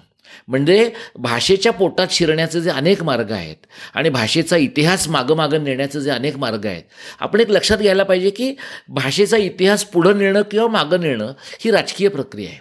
म्हणजे ज्या वेळेला मराठीसारख्या भाषेला अभिजाततेचा दर्जा मिळावा म्हणून आपण संघर्ष करतो त्यावेळेला मराठीचा उद्गम मागे मागे नेणं हे आपलं पॉलिटिकल नॅरेटिव्ह आहे. ते पूर्णतः बरोबर आहे का? तर कदाचित नाही. पण पूर्णतः चूक आहे का? तर पूर्णतः चूकही नाही. त्यामुळे असं तुम्हाला काही हजार वर्षांपूर्वी तुम्हाला पर्यंत तुम्हाला मागे जावं लागतं. आपल्याला जे अधिक ज जाणवतं अधिक कळतं तो सगळा जो कालावधी आहे तो साधारणपणे चक्रधरांच्या आणि महानुभाव पंथाच्या कालावधी काळापासून आहे. आणि तिथपासूनचं जे मराठी आहे ते आपल्याला सर्वसामान्य मराठी अभ्यासकाला हे कळण्यातलं मराठी आहे. म्हणजे महाराष्ट्रीय असावे महाराष्ट्राची कोणकोणती खंडमंडळ आहेत या पद्धतीने महाराष्ट्राचा केलेला विचार. म्हणजे आपण एक लक्षात घ्यायला पाहिजे की मराठीचा विचार आणि महाराष्ट्राचा विचार याच्यातला आंतरसंबंध काय आहे हे तपासण्याची गरज आहे. म्हणजे महाराष्ट्र म्हणजे काय? तर जिथं जिथं मराठी बोलली जाते तो. आणि मराठी म्हणजे कोणती भाषा? तर महाराष्ट्र म्हणून मानल्या जाणाऱ्या प्रदेशात बोलली जाते ती भाषा. म्हणजे आज ज्याला आपण संयुक्त महाराष्ट्र म्हणतो तशा प्रकारचा संयुक्त महाराष्ट्र शिवाजी महाराजांच्या काळामध्ये नव्हता. म्हणजे अगदी शिवाजी महाराजांचं साम्राज्य आपण पाहिलं तर आज ज्याला आपण महाराष्ट्र म्हणतो त्या महाराष्ट्रातल्या चार पाच जिल्ह्यांच्या आकाराचं महाराजांचं साम्राज्य होतं. पण तरीही ते महत्त्वाचं का? कारण ते चार पाच जिल्ह्यांच्या आकाराचं साम्राज्य मोठी कल्पना घेऊन आलेलं होतं. आणि त्या कल्पनेमुळे त्या साम्राज्याचा पसारा अगदी दिल्लीपर्यंत पसरला. त्यामुळे या दृष्टीनं विचार करताना आपण पाहिलं पाहिजे की मराठी भाषेचा विस्तार आणि मराठी समाजाचा विस्तार किंवा मराठी साम्राज्याचा विस्तार यांच्यातला आंतरसंबंध काय आहे? आपण जर महानुभावांच्या काळामधलं पाहिलं तर महानुभावांचा जो काळ आहे तो सगळा काळ हा यादवांचा काळ आहे. यादवांच्या काळाच्या आगेमागे हळूहळू उत्तरेकडनं भारत महाराष्ट्रावर आक्रमण व्हायला सुरुवात झालेली आपल्याला दिसते. आणि या आक्रमणातनं यादवांचं साम्राज्य संपून वेगवेगळ्या शाह्या आपल्याला महाराष्ट्र म्हणजे बहामन्यांचं राज्य आलेलं आपल्याला दिसतं. त्याच्यानंतर कुतुबशाही निजामशाही इमादशाही आदिलशाही या प्रकारच्या सगळ्या शाह्या भा महाराष्ट्रा महाराष्ट्रामध्ये म्हणण्यापेक्षा दख्खनमध्ये सगळ्या दक्षिण भारतामध्ये तुम्हाला इथे आलेलं दिसतात या सगळ्या शाह्यांच्या काळामध्ये मराठी होती की नाही तर मराठी होती. पण ही मराठी यादवांच्या काळामध्ये ज्या प्रकारे उत्कर्ष पावलेली मराठी होती तशा प्रकारचा उत्कर्ष पावलेली मराठी या काळामध्ये नाही. या काळामध्ये उत्कर्ष पावलेल्या भाषा या फारसी आणि अरेबिक या आहेत. त्यानंतर शिवाजी महाराजांचा काळ ज्यावेळेला आपण पाहतो तर शिवाजी महाराजांचं राज्य हे हिंदवी स्वराज्य आहे असं आपण आपल्याकडे म्हणण्याची पद्धत आहे. ते हिंदवी स्वराज्य आहे म्हणजे ते हिंदूंचं स्वराज्य आहे का? ह्याच्याबद्दलच्या वादामध्ये आता आपण जाता कामा नये. पण माझ्या समजुतीप्रमाणे कुतुबशहाला किंवा निजामशहाला शिवाजी महाराजांनी लिहिलेल्या एका पत्रामध्ये आपण सगळे दखनेतले लोक एक आहोत. आणि आपण हा उत्तरेतला मोगल इकडं येऊ देता कामा नये अशा प्रकारची भूमिका मांडलेली आहे. म्हणजे ज्याला आता आपण अलीकडच्या काळामध्ये भूमिपुत्र आणि उपरे या प्रकारचं नॅरेटिव्ह किंवा या प्रकारचं कथन वापरतो शिवाजी महाराजांच्या दृष्टीने सगळ्या शाह्या आणि शिवाजी महाराजांचं मराठी साम्राज्य हे सगळे भूमिपुत्र आहेत. आणि त्यांच्यावर आक्रमण करायला आलेले पुढचे लोक हे बाहेरचे आहेत. या काळामध्ये आपल्याला असं दिसतं की मराठी भाषेची ताकद शिवाजी महाराजांच्या साम्राज्यात आहे शिवाजी महाराजांच्या राज्यामध्ये आहे पण त्याच्या पलीकडच्या राज्यांमध्ये आहे असं दिसत नाही. शिवाजी महाराजांच्या नंतर अवघ्या दोन पिढ्यांनी ज्याला शिवाजी महाराजांचं राज्य म्हणतात ते एका अर्थाने संपतं आणि त्यानंतर पेशवाई सुरू होते. आता मराठी समाजामध्ये शिवाजी महाराजांचं राज्य आणि पेशव्यांचं राज्य या दोन्हीकडे पाहण्याचं जातीचं एक वेगळं नॅरेटिव्ह आहे. की शिवाजी महाराजांचं राज्य हे बहुजनांचं राज्य आणि पेशव्यांचं राज्य हे ब्राह्मणांचं राज्य.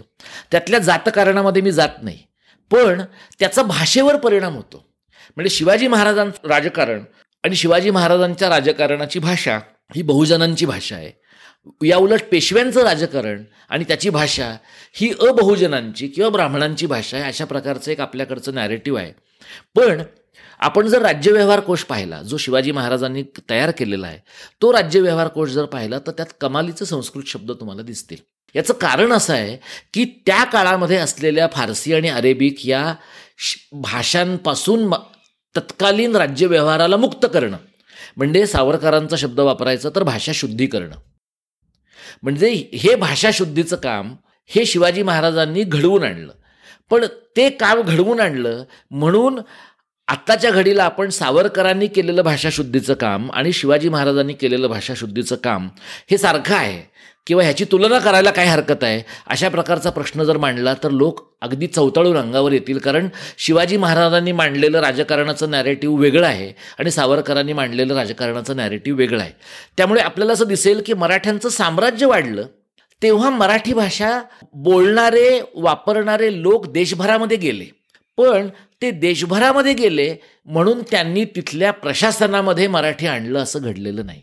म्हणजे त्यांचा पत्रव्यवहार काही प्रमाणामध्ये झाला असेल पण उत्तरेशी झालेला सगळा पत्रव्यवहार हा मराठी आणि फारसी अरेबिक या दोन्ही भाषांमधनं आप त्यावेळेला घडलेला दिसतो. त्या काळामध्ये ज्याला आपण बाळबोध म्हणतो किंवा मोडी लिपीतला व्यवहार म्हणतो तो सगळा व्यवहार मराठी शाहीमध्ये मोठ्या प्रमाणामध्ये झालेला आपल्याला दिसतो. म्हणजे मला थोडं एका वेगळ्या प्रश्नाच्या उत्तराच्या अनुषंगानं परत लिपी आणि भाषा याकडं मला यायचं आहे की आज मराठी भाषेच्या पुढचं हिंदीचं जे मोठं आव्हान आहे त्याचं एक महत्त्वाचं कारण हिंदी आणि मराठी दोन्ही भाषांच्या लिप्यासारख्या आहे ते आहे. हे आव्हान तमिळला नाही हे आव्हान कन्नडला नाही हे आव्हान बांगलाला नाही. त्यामुळे कधी कधी मला असं वाटतं की आपण मोडी लिपी सोडली. ती मोडी लिपी सोडण्यामुळे आपलं लेखन सोपं झालं सार्वत्रिक झालं अशा प्रकारचा एक जरी युक्तिवाद आपण करू शकलो तरीसुद्धा कदाचित मोडी लिपी आजच्या घडीला मराठी समाजामध्ये वापरात असती. तर या देशामधलं जे देवनागरी लिपीचं आणि त्यातनं येणारं हिंदी भाषेचं जे आव्हान आहे त्या आव्हानाला तोंड देण्यासाठी बफर म्हणून आपल्याला मोडीचा उपयोग झाला असता का असा मला प्रश्न पडतो. पण म्हणजे मराठी समाज हा काही हिब्रू समाजासारखा लुप्त झालेली लिपी पुन्हा वर काढून पुन्हा नव्याने शिकून उभा करणारा समाज नव्हे. म्हणजे ज्या पद्धतीनं हिब्रू समाजाने किंवा इस्रायली मंडळींनी आपली अख्खीची अख्खी भाषा पुन्हा उभी केली. एवढा मराठी समाज धाडसी आहे किंवा नवोन्मेषशाली आहे असं मला वाटत नाही. नाही नाही. आता तुम्ही लिपीचा उल्लेख केला आणि हे त्यापूर्वी तुम्ही सगळे टप्पे सांगितले एक हो. ते फारच महत्त्वाचे होते. लिपीचा जसा आपण उल्लेख केला तर मी तिकडे वळणारच होतो आणि योगायोगाने तुम्ही त्याच ट्रॅकवरती गोष्ट सांगितली ही. मोडी ही मराठीची अस्सल लिपी आहे की त्याच्यापूर्वी आणखी काही होतं? म्हणजे मोडीला ना एका अर्थाने मोडी हे शॉर्ट हँड आहे आपलं. म्हणजे ही फडावरची भाषा आहे. म्हणजे पेशवाईच्या काळामध्ये जेव्हा खूप प्रचंड पत्रव्यवहार केला जात होता म्हणजे तुम्ही नाना फडणवीसाच्या काळातला पेशव्यांचा फड पाहिलात तर प्रचंड मोठ्या प्रमाणात देशभरात सगळीकडे पत्र जात होती आणि फडावरची मंडळी हे सगळं करत होती. त्यामुळे एका अर्थाने संभाषणाचं शॉर्ट हँड या अर्थाने मोडीकडे त्या काळामध्ये आपल्या लोकांनी पाहिलेलं आहे. आता या पद्धतीची तुमची फडावरची भाषा आणि त्याच्या व्यतिरिक्तची तुमची शिक्षणातली आणखी वेगळी भाषा हा विचार करण्या इतपत जे सांस्कृतिक प्रगल्भ पण लागतं ते मराठी समाजामध्ये पेशवाईच्या काळामध्ये नव्हतं. दोन उदाहरणं आपण लक्षात घेऊया की शिवाजी महाराजांना त्यांच्या काळामध्ये मला वाटतं अरा कुलकर्णी यांनी त्यांच्या लेखनामध्ये असं म्हटलं आहे की शिवाजी महाराजांच्या पाहण्यामध्ये छापखाना आला होता. पण ते छापखान्याचे खेळ कसे जुळवायचे?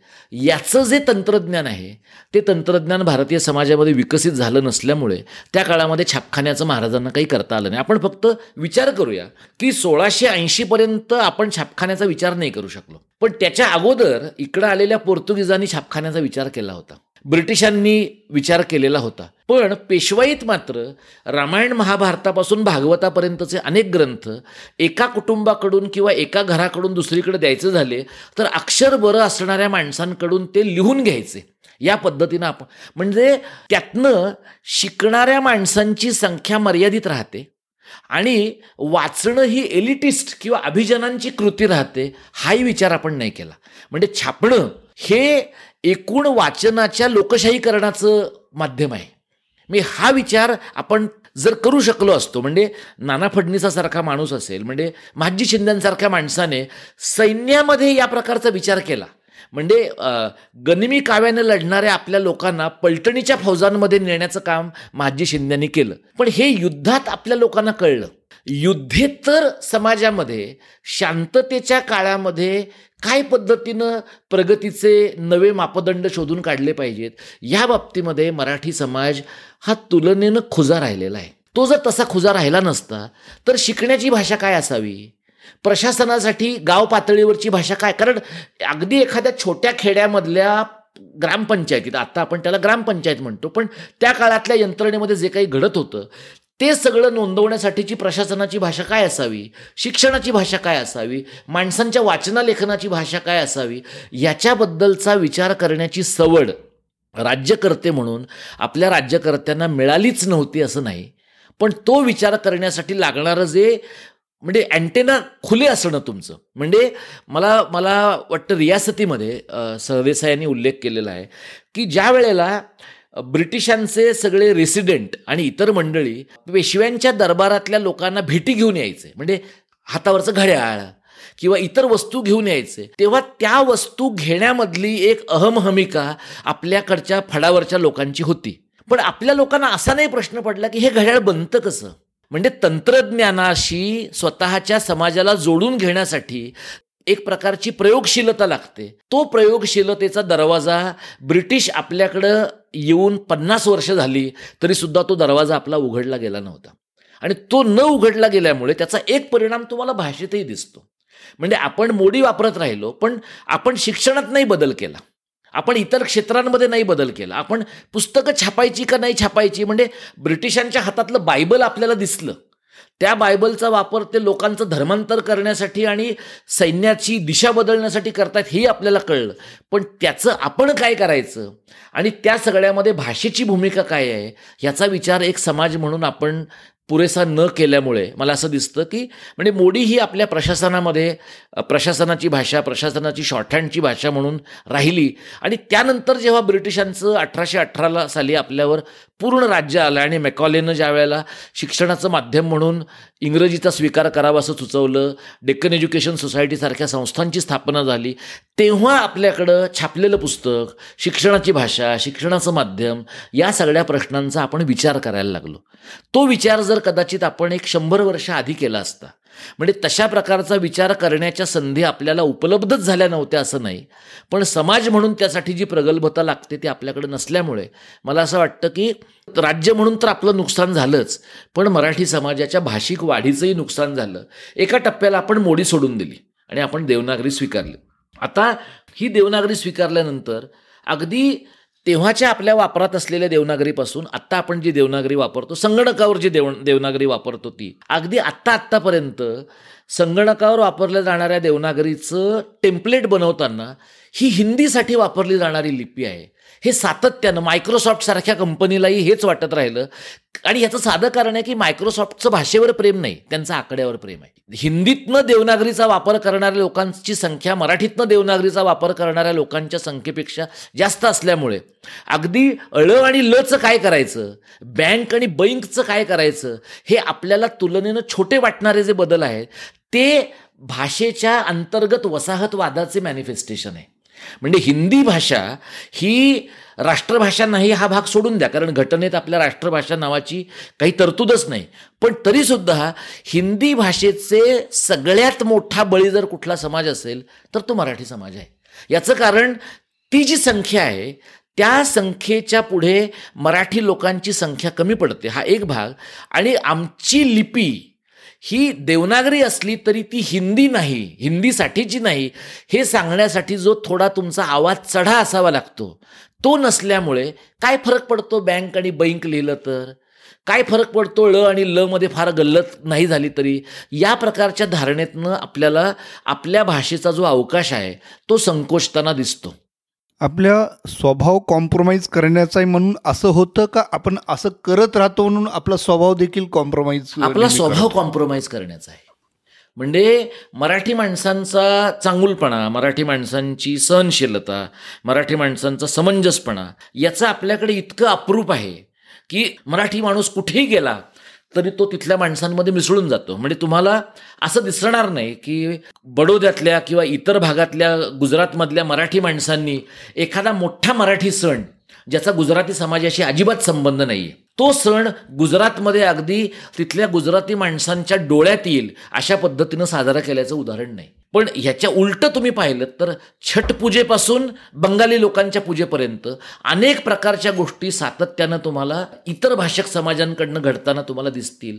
मग आपण सांस्कृतिक दृष्ट्या पण विखुरलेले आहोत मग? खूपच विखुरलेले आहोत. खूपच मग ह्याचा अर्थ मग ते नाही आहेत का विखुरलेले? कसं आहे की ज्या समाजामध्ये स्थलांतर खूप आहे ना हा. स्थलांतरितांमध्ये एक स्वतःला धरून राहण्याची वृत्ती आहे. म्हणजे मराठी समाजाची तुलनेनं स्थलांतराची प्रवृत्ती त्या मानाने कमी आहे. म्हणजे मराठी माणसं स्थलांतर करत नाही तसं नाही. पण मराठी माणसांचं स्थलांतर कुठे आहे? तर मराठी माणसांचं खूप मोठ्या प्रमाणावर स्थलांतर आता परदेशाचा विचार करायचा तर युरोपात आणि अमेरिकेमध्ये आहे. तर तिथे आपलं आपली ओळख जपण्यापेक्षा सुद्धा आपली भाषिक सांस्कृतिक ओळख जपण्यापेक्षा सुद्धा साधारणपणे सबमिशनकडची आपली वृत्ती आहे. म्हणजे आपण त्या सगळ्या यंत्रणेमध्ये किंवा तिथल्या व्यवस्थेमध्ये मिसळून आपण काही वेगळे जाणवणार नाही.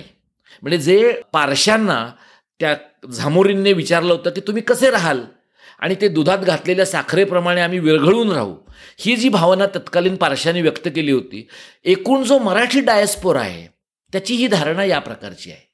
नॉन मराठी डायस्पोराची भावना अशी नाही आहे नाही मगाशी तुम्ही उल्लेख केला आणि त्यावेळेस माझ्या एक असं लक्षात आलं की आपण इकडे दक्षिणेत तंजावरपर्यंत गेलेलो आहेत उत्तरेत आटकेपर्यंत गेलेलो आहेत पुढे. मग तिथे आपण मराठी भाषा का नाही पोचवली म्हणजे मराठी माणूस पोहोचला. आटके पार झेंडे लावले आपण. पण मराठी भाषा म्हणून भाषा म्हणून व्यवहारात का नसेल आलेली? किंवा कार्यालयीन कामकाजात का नसेल आलेली? वायसा वर्षा मराठवाड्यावरती म्हणजे पूर्वीचं हैदराबाद स्टेट जे होतं तिथे बहुसंख्य प्रजा उर्दू भाषिक नसली तरी देखील व्यवहाराची भाषा ही उर्दू होती. शासकीय व्यवहाराची भाषा. बरोबर आहे? हो. म्हणजे राज्यकर्त्यांकडून भाषेला राजाश्रय मिळणं हे अपेक्षित असतंच असतं. ते सुदैव मराठीचं नव्हतं का? निश्चितपणाने नव्हतं. याचं कारण म्हणजे तुम्ही निजामाचं जे उदाहरण सांगितलं म्हणजे निजामाबद्दल आपल्याकडे एक सर्वसाधारणपणे नकारात्मक प्रतिमा आहे की त्याने मराठी कन्नड तेलुगू भाषिकांचं खूप शोषण केलं त्यांना भाषिक दृष्टीनं छळलं. पण तुम्ही निजामाच्या अंगाने विचार करून पहा की एक मुसलमान राज्यकर्ता उर्दू भाषिक राज्यकर्ता म्हणून त्याला त्याच्या भाषेचं हित कळत होतं. म्हणजे त्याने फक्त प्रशासनामध्ये उर्दू आणली आणि सगळीकडच्या बाकीच्या भाषांचं लोप घडवून आणला हा फक्त मुद्दा नाही आहे तिथे मेडिसिनचं शिक्षण पण उर्दूमध्ये होतं. हा जर मुद्दा आपण विचारात घेतला तर निजामाच्या राज्यामध्ये म्हणजे ते व्यवहार भाषा आणि ज्ञान भाषा सुद्धा ती होऊ लागली. हा म्हणजे व्यवहार भाषा आणि ज्ञानभाषा होण्यासाठी राज्यकर्त्यांना कुठेतरी दाब द्यावा लागतो. म्हणजे आपल्याकडे एक सर्वसाधारणपणे भाषेच्या बाबतीमध्ये तटस्थ राहणारे जे लोक आहेत ते असं म्हणतात की भाषेचं आपण काही स्वतंत्रपणानं करण्याची गरज नसते. जी भाषा जगणारी आहे ती जगते जी मरणारी आहे ती मरते. आपण एक लक्षात घ्यायला पाहिजे की कोणतीही भाषा संधी आणि सक्ती या दोन पद्धतीने वाढते. तुम्ही साधा विचार करा की तुम्ही विमानाने प्रवास आपण करत असू तर विमानातला क्रू जो आहे त्याचं वर्णन करताना सुरुवातीला असं सांगितलं जातं की हा क्रू इंग्लिश हिंदी तमिळ वगैरे भाषा बोलतो आहे. आपण जर बोलण्याचा प्रयत्न केला तिथं किंवा आपण त्याची माहिती घेण्याचा प्रयत्न केला तर मुंबईतनं निघणारं जे प्लेन आहे किंवा मुंबईत येणारं जे प्लेन आहे या विमानांमध्ये मराठी बोलणारा माणूस असणं अनिवार्य आहे. पण असं नाही घडत. याचं कारण त्या विमानांमध्ये बसलेला जो मराठी माणूस आहे त्याला सुद्धा लोकांशी त्या विमानातल्या कर्मचाऱ्यांशी बोलताना आपण इंग्रजीतनं बोलणं हे प्रतिष्ठेचं वाटतं. आणि त्याच्यामुळे म्हणजे त्यातनं काय होईल?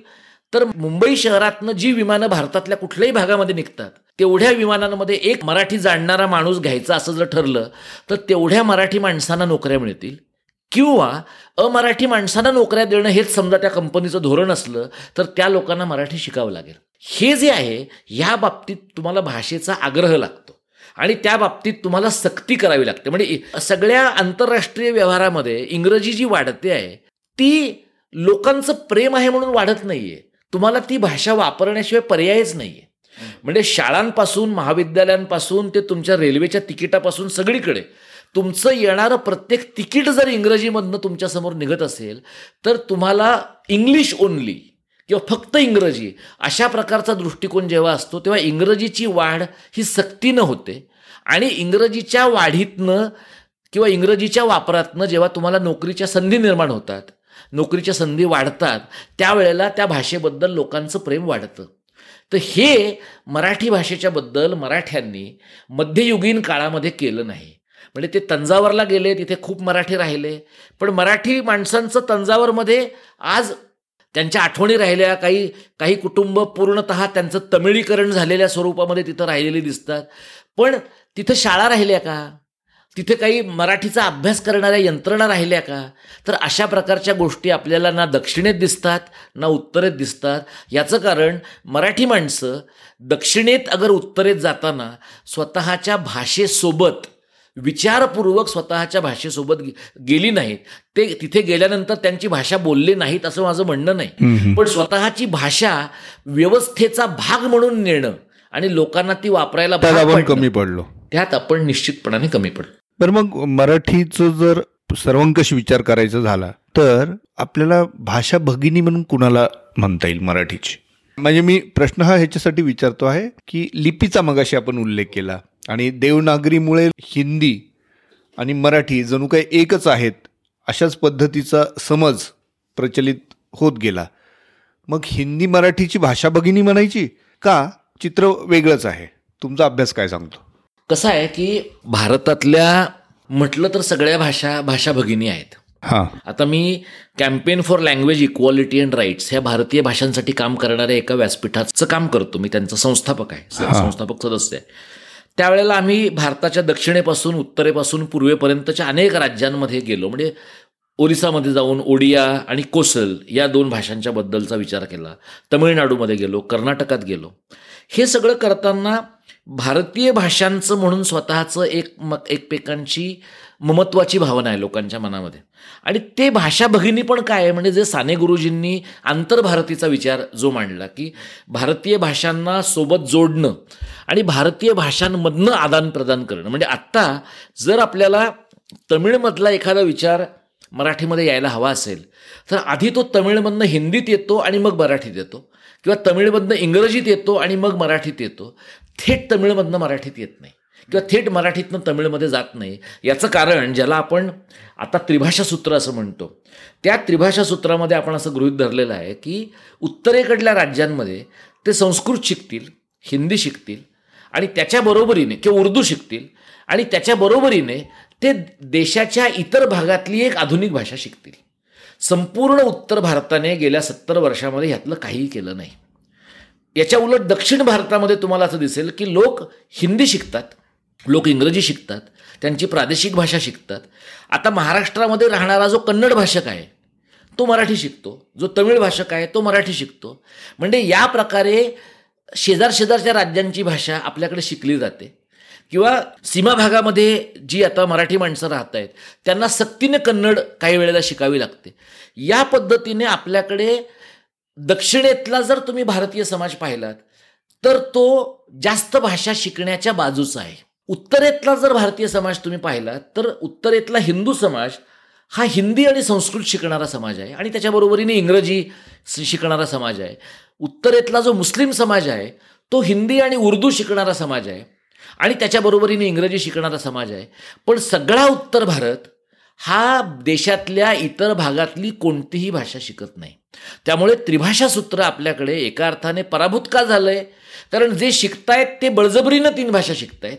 आणि काही लोक तिसरी भाषा अजिबातच शिकत नाहीत तर या सगळ्या प्रोसेसमध्ये भाषा भगिनी हा भाव कधी राहतो?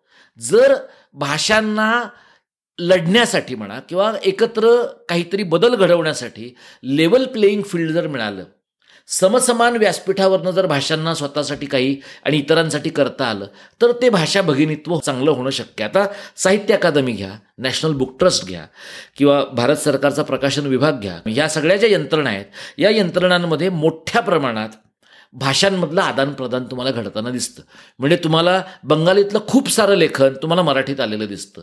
मराठीतलं खूप सारं लेखन तुम्हाला कन्नडमध्ये गुजरातीमध्ये गेलेलं दिसतं. भाषा भगिनी हा भाव जर वाढवायचा असेल तर भाषांमधली स्पर्धा राहणार. भाषांमधली एकमेकांशी त्यांचे जे काही आंतरसंबंध आहेत ते आंतरसंबंधांचाही आपल्याला सातत्यानं विचार करावा लागणार. आणि त्याचबरोबरीने त्या भाषा एकमेकांना काय देऊ शकतात? त्या भाषा एकमेकांच्या विकासामध्ये कोणत्या प्रकारची भूमिका बजावू शकतात? म्हणजे आज आजच्या घडीला महाराष्ट्रामध्ये मराठी आणि गुजराती समाजामध्ये जर आर्थिक स्पर्धा असेल तर ती स्पर्धा कायम ठेवून मराठी माणसांनी गुजराती शिकणं आणि गुजराती माणसांनी मराठी शिकणं हे घडलं तर तो भाषा भगिनी भाव वाढण्याची शक्यता आहे. वा. आणि मगाशी आपण मराठीचा एक उल्लेख केला होता. सांस्कृतिकदृष्ट्या एवढी संपन्न असलेली मराठी तर मराठीचं बोलीभाषा हे एक वैभव आहे असं मी मानतो. असं म्हणतात की प्रत्येक जिल्ह्यात एक वेगळी भाषा बोलली जाते आपल्याकडे मराठीतलाच. म्हणजे मराठीतलीच बोलीभाषा बोलली जाते. किंवा ते आपल्या सांस्कृतिक वैविध्य त्याच्यातनं दिसतं. आपण ह्याचं विश्लेषण कधी केलेलं आहे का? जुनी म्हणजे आपली बोलीभाषा तयार होत गेली विकसित होत गेली किंवा त्याचा एकमेकांवरती कसा प्रभाव आहे या संदर्भात? असं आहे की भाषा आणि बोली या दोन्हीत फार जवळचा संबंध आहे. म्हणजे एक व्याख्या अशी आहे की a language is a dialect with army and navy. म्हणजे ज्या बोलीकडे स्वतःचं लष्कर आहे ती भाषा होते. म्हणजे एक दीर्घकाळ आपण असं महाराष्ट्रामध्ये मानत आलो की कोकणी काय आहे तर मराठीची बोली आहे. एका टप्प्यानंतर कोकणी भाषकांचं असं म्हणणं पडलं की आम्ही तुमची बोली नाही आहोत. आम्ही वेगळी भाषा आहोत. त्यामुळे आजच्या घडीला गोव्यामध्ये कोकणी ही गोव्याची अधिकृत भाषा आहे. मराठी ही गोव्याची सहभाषा आहे. पण महाराष्ट्राचा विचार करता अजूनही आपण भाषा विज्ञानाच्या अंगाने पाहिलं तर कोकणी ही मराठीची बोली आहे असं आपण मानतो. गोव्यातले लोक कोकणीला मराठीची बोली मानत नाहीत. त्यामुळे आपण हे लक्षात घ्यायला पाहिजे की बोली काय आहे भाषा काय आहे बोलीचा अवकाश काय आहे भाषेचा अवकाश काय आहे याच्याबद्दलचे दृष्टिकोन हे माणसागणिक आणि समूहगणिक तुम्हाला बदलताना दिसतात. आता आपली पाठ्यपुस्तकं जर तुम्ही पाहिलीत तर अगदी मोठ्या प्रमाणात आपली पाठ्यपुस्तकं ज्याला तुम्ही सदाशिव पिठी म्हणू शकाल अशा प्रकारच्या भाषेतली पाठ्यपुस्तकं आहेत. म्हणजे प्रमाण प्रमाण प्रमाण. मराठीतलं आहे. आता हे जे प्रमाण आहे म्हणजे आपण दीर्घकाळ प्रमाण आणि अप्रमाण हे शब्द वापरायचं सोडून आपण शुद्ध आणि अशुद्ध हे शब्द आपल्या समाजामध्ये वापरले गेलेले आहेत. म्हणजे अगदी आपल्या मुलांना मराठी माध्यमाच्या शाळेमध्ये ज्यांना घालायचं नाही आहे असे लोक कारणं देताना पण त्या शाळांमध्ये आणि पाणी बोलणारे लोक आहेत शिकवायला हे कारण देतात. आता आणि हे एका बोलीमध्ये शुद्धच आहे. पाणी हे एका बोलीमध्ये शुद्धच आहे. त्यामुळे भाषेमध्ये शुद्ध आणि अशुद्ध असं काही नाही. भाषेमध्ये प्रमाण आणि अप्रमाण असू शकतं. आणि प्रत्येक भाषेत म्हणजे मराठीतच नाही अगदी इंग्रजीसारख्या ज्याला वर्ल्ड इंग्लिशेस इंग्रजीच्या अनेक बोली इंडियन इंग्लिशेस अशा प्रकारचं वर्णन केलं जातं. या प्रत्येक भाषांच्या अनेक बोली आहेत. आपण असं मानतो की दर बारा मैलावर भाषा बदलते. आता दर बारा मैलावर भाषा बदलत असेल तर मुंबई शहराची एक भाषा नाही आहे रायगड जिल्ह्याची एक भाषा नाही आहे पुणे जिल्ह्याची एक भाषा नाही आहे ती सतत बदलते आहे. आता काही लोकांचं असं म्हणणं आहे की प्रमाण मराठी आमची नाही कारण प्रमाण मराठी ब्राह्मणांची आहे. आणि आमची ब मराठी आहे ती बहुजनांची आहे. आणि आमची मराठी बोलींमध्ये आहे. तर ह्या द्वैताचा थोडासा विचार आपण केला पाहिजे की प्रमाण मराठी किंवा प्रमाण भाषा ही कोणत्याही समाजाला वाढीसाठी लागतेच. म्हणजे आत्ता जेव्हा आपण इंग्रजीचं एवढं कौतुक करतो गोडवे गातो आणि अगदी मराठीचे जे बोलीचे खंदे पुरस्कर्ते आहेत ते सुद्धा जेव्हा इंग्रजीमध्ये पत्र लिहितात एखादं तेव्हा ते इंग्लंडमधल्या एखाद्या काउंटीतलं पत्र लिहित नाहीत ते प्रमाण इंग्रजीतलं पत्र लिहितात आणि त्या प्रमाण इंग्रजीतल्या पत्रामध्ये वर्डमध्ये ते जे काही टाईप करतील त्याचा सगळा स्पेलचेक ते करून घेतात. आणि त्या स्पेलचेकमध्ये फेवर हा शब्द F A V O U R असा लिहायचा का F A V O R लिहायचा याचा निर्णय करताना त्यांना आपण ब्रिटिश इंग्लिशच्या बाजूने जाणार का अमेरिकन इंग्लिशच्या बाजूने जाणार हे ठरवावं लागतं. म्हणजे तुम्ही इंग्रजीसारख्या भाषेमध्ये सुद्धा चार ओळींचं पत्र लिहिताना तुमची प्रमाण भाषेपासून सुटका होत नाही. इंग्रजीला आपण आता तथाकथित जागतिक भाषा मानतो म्हणून तिच्या प्रमाण भाषेपासून आपण स्वतःची सुटका करू इच्छित नाही. पण मराठीच्या प्रमाण भाषेपासून मात्र आपण स्वतःची सुटका करू इच्छितो. याचं कारण असं की आपल्याकडे आपण एक खोटं एक खोटा संघर्ष बोली आणि प्रमाण भाषेत निर्माण केलेला आहे. मला असं वाटतं की भाषा जितकी विस्तारेल म्हणजे शेती करणाऱ्या माणसाला आपण शेतकरी म्हणतो तर विदर्भात कास्तकार म्हणतात. तो जो कास्तकार आहे हा कास्तकार शब्द बातम्यांमध्ये नाही येत. हा कास्तकार शब्द जेव्हा बातम्यांमध्ये अगदी विदर्भातला मुलगा किंवा मुलगी बातम्या देत असेल तरी सुद्धा ती तिथे हा शब्द वापरणार नाही. कारण तिला मग त्याच तो शब्द वापरल्याबद्दल गावठी म्हटलं जाण्याची चा धोका आहे. तर याच याच बरोबरीने तुम्ही एखादा आगरी माणूस असेल एखादा वऱ्हाडी बोलणारा असेल अहिराणी बोलणारा असेल पश्चिम महाराष्ट्रातली ज्याला घाटी बोली आपण म्हणतो ती बोलणारा असेल या सगळ्या लोकांच्या बोलींमधली जी ताकद आहे ती ताकद जितकी वाढेल तितकी तुमची प्रमाण भाषा वाढते. पण दुर्दैवाने आपल्याकडे असं झालंय की प्रमाण भाषा बोलणारे ते सगळे सदाशिव पेठी साडेतीन टक्क्यांचे ब्राह्मणी आणि बाकीचे बहुजन अशा प्रकारचं एक कंपार्टमेंटलायझेशन अशा प्रकारची भिंत आपण तयार केल्यामुळे बोलींनी म्हणजे बोलींनी प्रमाण भाषेचं पोषण केलं पाहिजे. ते पोषण आपल्याकडे घडत नाही. आणि दुसरीकडे आपल्याकडे बोलीच्या समर्थकांना वाटतं की प्रमाण भाषा मेली तरी चालेल आमची बोली टिकून राहील. असं होत नाही. जेव्हा प्रमाण भाषा मरते पहिल्यांदा बोली मरतात. आणि मग प्रमाण भाषा मरते. कारण प्रमाण भाषेला लेखी लिखाणाचा लिखाणाचा बेस आहे.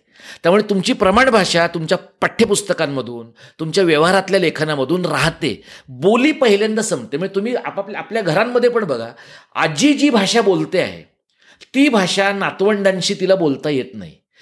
म्हणजे ती नातवंड मराठी माध्यमात शिकत असली तरी आणि जर ती मराठी माध्यमात शिकत नसतील तर अजिबातच त्या आजीचं बोलणं त्या नातवंडांच्यापर्यंत पोचत नाही. ही जी प्रोसेस आहे हा लँग्वेज शिफ्ट आहे. हा लँग्वेज डेथची प्रोसेस आहे. की भाषा म्हणजे हळूहळू त्या भाषेचा त्या बोलीचा अंत काय होतो? की मग ती जी आजीची भाषा आहे ती जी मागच्या पिढीतली भाषा आहे आणि ती नुसती कुटुंबातल्या संवादाची भाषा नाही. ती त्यातली वैद्यकीय परिभाषा आहे. त्यातली शेती व्यवहारातली परिभाषा आहे त्यातली खेळण्यातली परिभाषा आहे. या म्हणजे अगदी तुम्ही म्हाताऱ्या बायका सवाष्णींचा किंवा इतर कार्यक्रम असताना जी गाणी म्हणतात ती गाणीसुद्धा आत्ताच्या तरुण पिढीतल्या मुलामुलींना येत नाही मी ह्याच्यात पिढ्यांचं द्वैत मी समोर आणत नाही. माझं म्हणणं असं आहे की ती भाषा ती बोली हळूहळू कालबाह्य होते कारण तिची गरज संपते. म्हणजे जेव्हा एखाद्या बोलीची गरज समाजामधनं संपते तेव्हा तिचं डॉक्युमेंटेशन करणं फार गरजेचं होतं. म्हणजे डेव्हिड क्रिस्टलनं लँग्वेज डेथ नावाची कन्सेप्ट किंवा संकल्पना मांडली भाषेचा मृत्यू. आणि दुसरा एक सं शब्द भाषा तज्ज्ञांनी मांडला आहे तो म्हणजे लिंग्विसाईड. म्हणजे भाषेचा विच्छेद होणं भाषेचा मृत्यू घडवून आणणं वंशविच्छेद जसा होतो तशा पद्धतीने भाषा विच्छेद होऊ शकतो. आणि तो भाषा विच्छेद असा आहे की इंग्रजी माध्यमाच्या तुम्ही अनेक शाळा जर पाहिल्यात तर त्या शाळांमध्ये मराठीतनं किंवा हिंदीतनं किंवा इंग्रजीतर भाषांमधनं तुम्ही जर बोलताना सापडला तर तुम्हाला दंड केला जातो. म्हणजे हे प्रमाण मराठी आणि प्रमाण हिंदी बोलण्याबद्दलचा दंड आहे. म्हणजे समजा जर तो मुलगा एखाद्या आगरी कुटुंबातला असेल आणि चुकून त्याने आज आपल्या घरातलं आगरी बोलणं जर केलं तर तो अक्षरशः बहिष्कृत केला जाण्याची शक्यता आहे. ही जी प्रक्रिया आहे आधी बोली विच्छेदाची प्रक्रिया आहे आणि मग प्रमाण भाषेच्या विच्छेदाची प्रक्रिया आहे. त्यामुळे प्रमाण भाषा आणि बोली ह्या दोघांचा जैविक संबंध आहे. जितक्या बोली ताकदवान होतील आणि त्या प्रमाण भाषेच्या पोटात शिरून तिचं पोषण करतील. आणि प्रमाण भाषेचे पाठीराखे जितके त्यांच्या डोक्यातली शुद्ध अशुद्धतेची जातनिष्ठ कल्पना काढून टाकतील तितकं प्रमाण भाषेचं भरण पोषण होणार आहे. पण हे होण्यातलं नाही की प्रमाण भाषा मेली तरी चालेल पण बोली टिकून राहतील. बोलीसुद्धा मरतील आणि प्रमाण भाषासुद्धा मरेल. हे मराठीसारख्या अनेक व्यवहार क्षेत्रांमध्ये पिछाडीवर असलेल्या भाषांचं अपरिहार्य प्राक्तन आहे असं मला वाटतं. आणि बोली प्रबळ कशी होईल मग? असं आहे बघा बोली प्रबळ होण्यासाठी किंवा भाषा प्रबळ होण्यासाठी तुम्हाला जाणीवपूर्वकच प्रयत्न करावे लागतात. म्हणजे आता मी एम एच्या वर्गामधल्या मुलांना शिकवतो आणि माझ्या वर्गांमध्ये पालघर ते डहाणू या टप्प्यातली अनेक मुलं वर्गामध्ये येतात. ही मुलं तिथल्या मराठी माध्यमामध्ये शिकलेली आहेत. दुर्दैवाने आपल्याकडे आपण असं गृहित धरलं आहे की प्रादेशिक भाषांमधलं शिक्षण हे सबस्टँडर्डच असलं पाहिजे. कम असल दर्जाचंच असलं पाहिजे. मग ते मराठीतलं असेल हिंदीतलं असेल. आता ही जी मुलं आहेत ही मुलं जेव्हा इथं येतात त्यावेळेला त्या मुलांना नीट मराठी नाही बोलता येत. नीट इंग्रजी न बोलता येणं आणि त्याच्यामुळे अमराठी आणि कॉस्मोपॉलिटन मुलांशी जोडून न घेता येणं हा दुसरा भाग झाला. पण त्या मुलांचे कोश झालेले मी इथं पाहिलेले आहेत. की त्या मुलांना मग ते आपल्याच भागातल्या तीन चार मुलांच्या सोबत राहतात.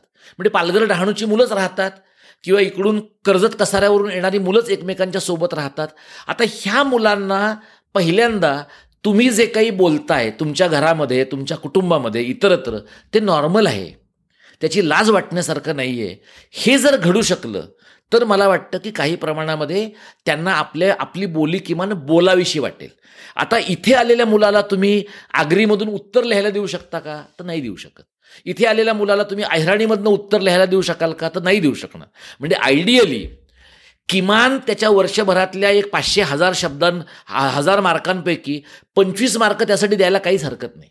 पण त्या प्रकारचा लवचिकपणा आणि त्या प्रकारची प्रयोगशीलता आपल्या व्यवस्थेत अजिबात नाही. ती व्यवस्था शाळेमध्ये असणं शक्य आहे. आणि म्हणून तुम्हाला दिसेल की शाळेमध्ये बहिणाबाई आणण्याचं कारण उत्तर महाराष्ट्राला प्रतिनिधित्व देणं हे नाही आहे बहिणाबाई आणण्याचं कारण अहिराणी बोली ही मराठीची महत्त्वाची बोली आहे. आणि त्या बोलीचा आविष्कार बहिणाबाईंच्या लेखनामधनं होतो. हे यावं. पण आपले किती शिक्षक ह्याच्याबद्दल जागरूक आहेत? आपल्या किती शिक्षकांना अहिराणी बोलीची नीट समज आहे? आपले शिक्षक त्या सगळ्या प्रक्रियेकडं ऑक्युपेशनल हजार्ड एक अपरिहारी अशा प्रकारची अडचण म्हणून पाहतात आणि मग ते उरकून मोकळे होतात. मग तुम्ही विदर्भातलं काहीतरी लेखन मुलांच्या समोर आणलं तर ते विदर्भातलं लेखन मुंबईतल्या मुंबई शहरातल्या चाळीतल्या किंवा झोपडपट्टीतल्या मुलाच्या तोंडी आलं पाहिजे. हे पाहण्यासाठी जी एक अभिसरणाची प्रक्रिया आहे ती अभिसरणाची प्रक्रिया शाळांमध्ये असणं आणि त्यासाठी काही प्रमाणामध्ये मुलांना मार्क मिळणं. कारण मार्कांची भाषा मुलांना कळते आणि त्यांच्या पालकांना कळते. म्हणजे तुम्ही जर पालकांना म्हणालात की नाही नाही महाराष्ट्राचं भाषिक अभिसरण होण्यासाठी तुमच्या मुलाने या बोली शिकल्या पाहिजेत तर नव्वद टक्के पालक त्याच्याकडे दखल देणार त्याची दखल घेणार नाहीत. पण तुमच्या मुलांना या भाषिक अभिसरणाचे मार्क मिळणार आहेत.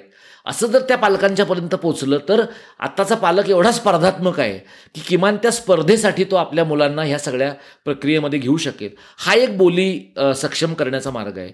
दुसरा म्हणजे कॉलेजेसची वाङ्मय मंडळं कॉलेजेसमधल्या राष्ट्रीय सेवा योजना कॉलेजेसमधली सांस्कृतिक मंडळं आणि इतर सगळ्या ज्या संस्था आहेत आता सेमिस्टर पद्धती आली आहे सत्र पद्धती आली आहे त्यातनं मुलांना प्रकल्प केले जातात. तुम्ही जर कॉलेजेसमधल्या मुलांचे प्रकल्प पाहिले आहेत तर ते इतके वाईट असतात.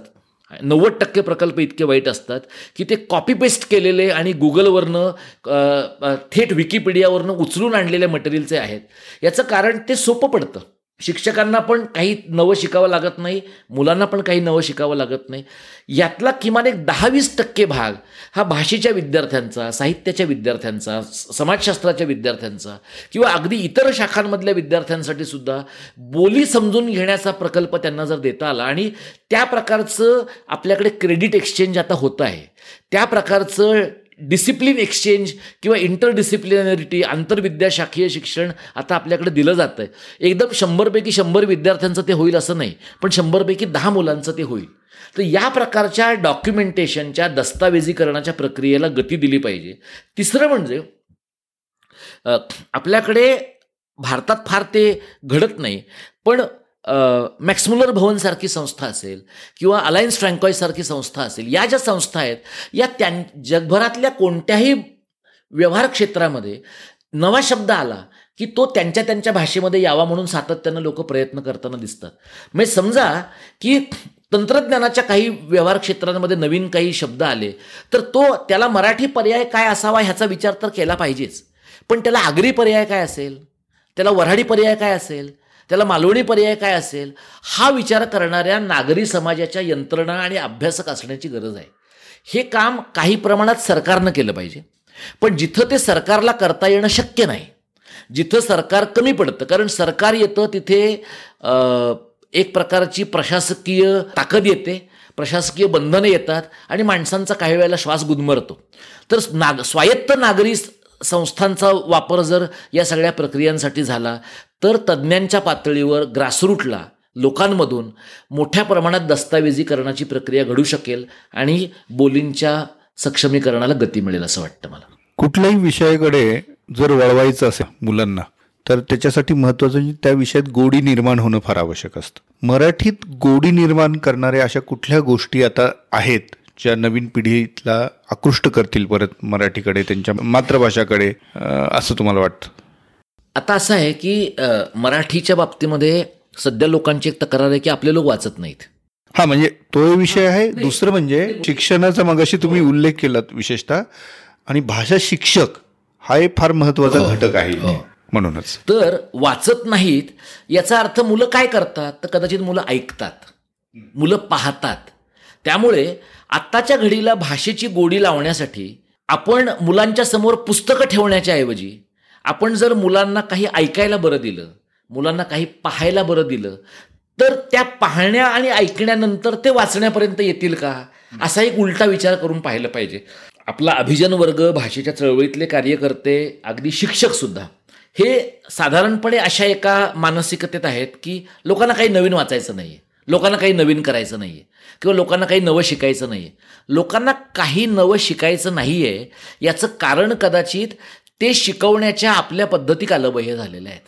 त्यामुळे जर भाषेची गोडी लावायची तर शाळेपासूनचं शिक्षण अतिशय प्रयोगशील होणं आणि मुलांनी आणि शिक्षकांनी रंगून शिकणं मग त्याच्यामध्ये ऑडिओ व्हिज्युअलचा वापर करून मुलांना शिकवणं असेल मुलांना फील्डवर नेऊन शिकवणं असेल आणि शिक्षणामध्ये तंत्रज्ञानाचा खूप मोठ्या सातत्यानं वापर करणं असेल या पद्धतीने भाषा हे तुम्हाला ओझं न वाटता किंवा ते बोर काम आहे कंटाळवाणं काम आहे किंवा रट्टा मारून करायचं काम आहे ही जी एक सर्वसाधारण धारणा भाषेच्या बद्दलची आपण तयार केलेली आहे आणि तुम्ही शिक्षकांकडेही पाहिलं तर मुलं पाठांतर करतात हे आपल्याला दिसतं. शिक्षकही पाठांतर करताना करतात असं तुम्हाला दिसतं. शिक्षक तुम्हाला वाचताना दिसत नाहीत. शिक्षकांकडे वाचण्यापलीकडच्या इतर माध्यमातनं त्यांच्यापर्यंत भाषा पोचलेली दिसत नाही. त्यामुळे जर भाषेची गोडी शिक्षकापर्यंत झिरपली नाही तर शिक्षकाकडनं ती मुलांच्यापर्यंत झिरपणार नाही. हे एक भाग. आणि दुसरं पालकांच्यापर्यंत जर ती झिरपली नाही तर पालकांकडनं ती मुलांच्यापर्यंत झिरपणार नाही. म्हणजे मुलांना भाषेचं प्रेम वाटावं. आज प्रत्येक घरात जवळपास छोटा मोठा टी व्ही आहे लोकांकडे. लोक टी व्ही पाहतात. पण लोक तिथे जी भाषेची अभिव्यक्ती पाहतात ती अतिशय सुमार दर्जाची आहे.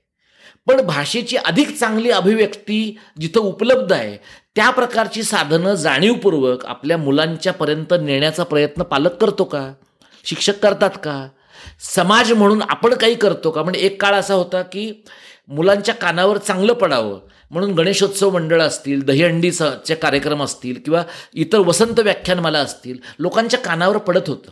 म्हणजे अनेकांचं वैचारिक भरण पोषण हे ऐकून झालेलं आहे. अगदी. हे हे जे वैचारिक भरण पोषण आहे ही प्रक्रिया गेल्या पंचवीस वर्षामध्ये पूर्ण बंद पडलेली आहे. त्यामुळे भाषेची गोडी लावायची तर भाषेची गोडी घरात लागली पाहिजे शाळेत लागली पाहिजे आणि परिसरात जिथं कुठं तुम्ही जाल तिथे तुम्हाला भाषा भेटत राहिली पाहिजे. आपल्याला भाषा भेटतच नाही. म्हणजे गल्लोगल्ली असलेली छोटी वाचनालयं छोटी प्रदर्शनगृह ही जी ही ज्या वेगाने आपल्याकडे बंद पडलेली दिसतात त्या प्रकारचा नागरी समाजाचा दबाव त्या प्रकारचा नागरी समाजाचा इनिशिएटिव्ह जर असेल तर मला वाटतं भाषेची गोडी लागू शकेल.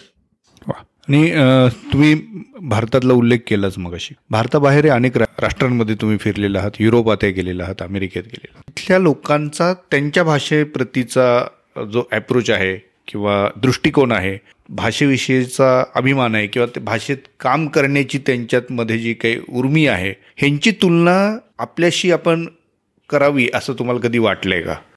हो असं मला वाटलेलं आहे. आणि तिथे ज्या ताकदीचे प्रयत्न घडताना दिसतात त्या सगळ्या प्रयत्नांबद्दल माझ्या मनामध्ये म्हणजे नेहमी असं वाटत आलं की त्या प्रकारचे रिसोर्सेस त्या प्रकारची संसाधनं मराठी भाषेसाठी का उपलब्ध होऊ नयेत? म्हणजे मी स्पेनमध्ये बार्सिलोनामध्ये गेलो होतो.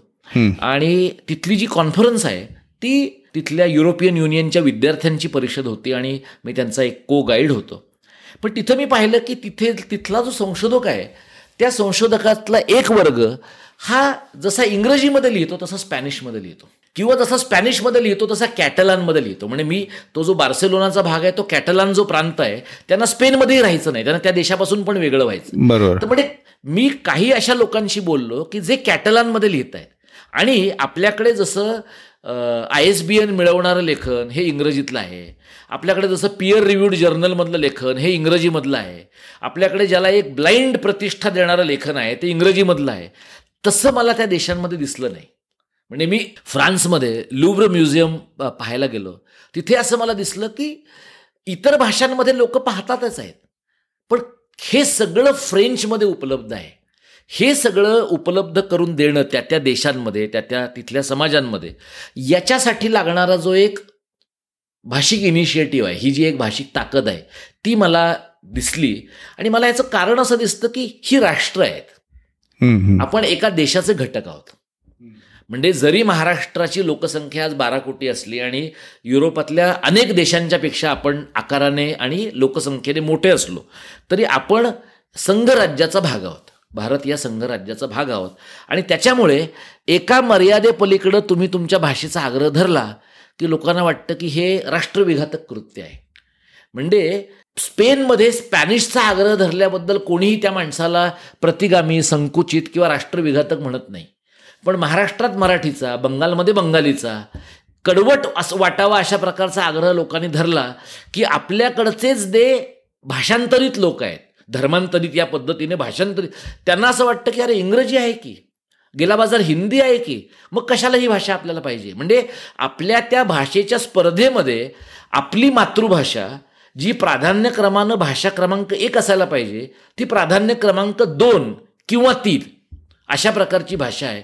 आणि त्यामुळे मला वाटतं की आपली पंचायत अशी होते की आपण युरोपात गेल्यानंतर अमेरिकेत गेल्यानंतर म्हणजे अमेरिका तुम्ही जर पाहिलं तर अमेरिकेत तुम्हाला दिसेल की इंग्लिश ओनलीवाल्या लोकांचं साम्राज्य आहे. ते म्हणजे तुम्हाला इथून अमेरिकेमध्ये जायचं असेल तर तुम्हाला टोफेलसारखी परीक्षा दिल्याशिवाय तुम्हाला पर तुमचं ते इंग्रजीवरचं एक किमान प्रभुत्व स्वीकारल्याशिवाय किंवा मान्य केल्याशिवाय तुम्हाला त्या देशात पर जायची जायला गती नाही आहे तुम्ही जर्मनीत एखाद्या कोर्ससाठी जाणार असाल तर तुम्हाला मॅक्सिमुलर भवनचे किंवा इतर ठिकाणचे जर्मनचे कोर्स केल्याशिवाय जायला जाण्याशिवाय पर्याय नाही.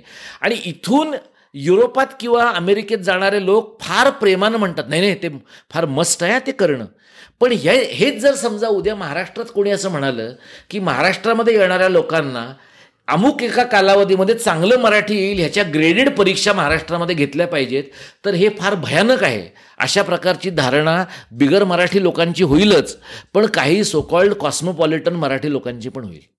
याचं कारण असं आहे की आपण आपली भाषा इतरांनी शिकावी आणि इथं जर त्यांना येऊन राहायचं आहे व्यापार उदीम करायचा आहे तर त्यांना ही भाषा शिकणं ही त्यांची नैतिक आणि भाषिक जबाबदारी आहे. अशा प्रकारची धारणा लोकांमध्ये नाही. आणि हा मला अतिशय महत्त्वाचा फरक इतर देशांमध्ये देशात जगातल्या इतर देशांमध्ये विशेषतः युरोपीय राष्ट्रांमध्ये आणि भारतातल्या भारतातल्या राज्यांमध्ये किंवा महाराष्ट्रासारख्या प्रदेशामध्ये वाटतो. मी तुमचा वाचक आहे. तुमचं भाषा विचार मी पाहिलेला आहे. त्यानंतर आणखी तुमचे अनेकदा लेख आलेले आहेत किंवा नेहमी तुम्ही बोलता सुद्धा. तर एक शब्द तुम्ही आवर्जून वापरता तो आहे मराठी कारण. तर तो थोडासा समजून सांगाल का? मी जेव्हा जेव्हा वर्तमानपत्रांमध्ये हा शब्द लिहिलेला आहे ऐंशी टक्के वेळेला वर्तमानपत्रातल्या लोकांनी तो मराठी कारण हा शब्द खोडून तिथे मराठीकरण असं केलेलं आहे. कारण त्यांना असं वाटतं की माझी लिहिताना चूक झालेली आहे. माझं असं म्हणणं आहे आणि हा म्हणजे हा शब्द मी आग्रहाने वापरत असलो तरी आम्ही सगळे जे मराठी अभ्यास केंद्राचे लोक आहोत आम्ही मराठी कारण हा शब्द वापरतो. आणि मराठी कारण म्हणजे मराठी भाषा समाज आणि संस्कृतीचं राजकारण अर्थकारण संस्कृतीकारण त्यामुळे मराठी माणसाचं नवं राजकारण कसं उभं राहू शकतं? आणि राजकारण यासाठी उभं राहिलं पाहिजे की तुम्ही बाकी कितीही गोष्टी करत राहिलात संस्कृतीकरणाच्या पातळीवरच्या. तरी जोपर्यंत तुम्ही राजकीय प्रक्रियेमध्ये सहभागी होत नाही जोपर्यंत राजकीय प्रक्रियेमध्ये तुमची भाषा हा एक व्हेरिएबल म्हणून तयार होत नाही तोपर्यंत भाषेचं गणित पुढे सरकत नाही. हे राज्यशास्त्राचे प्राध्यापक म्हणून त्या अभ्यासातून तुमचं विधान आहे ह्या अभ्यासातून विधान आहे. मी तुम्हाला सांगतो की मी एक आठ दहा वर्ष चळवळीचं काम केल्यानंतर मला असं लक्षात आलं की आपण चळवळीमध्ये आपण एका मेक बिलीव्ह जगात असतो. किंवा आपण जे करतो आहोत ते आपल्याला पूर्णत पटलेलं असल्याशिवाय आपल्याला पुढं नाही जाता येत. मी एक आठ दहा वर्ष काम केल्यानंतर मी पी एच डीच्या कामासाठी गेलो. आणि मी महाराष्ट्रातलं जागतिकीकरणानंतरचं भाषेचं राजकारण ह्या विषयावरचं पी एच डी केलं.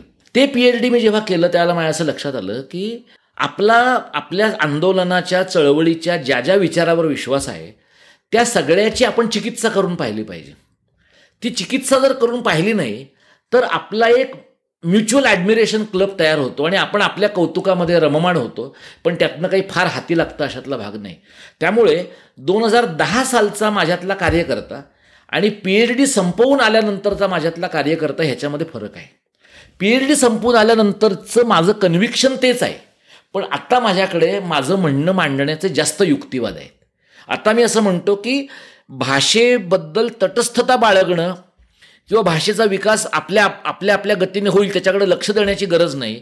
हा जसा एक समाजशास्त्रीय विचार आहे तसाच भाषेचा विकास घडवून आणण्यासाठी जाणीवपूर्वक प्रयत्न केले पाहिजेत. हा विचार करणं हा सुद्धा समाजशास्त्रीय विचार आहे.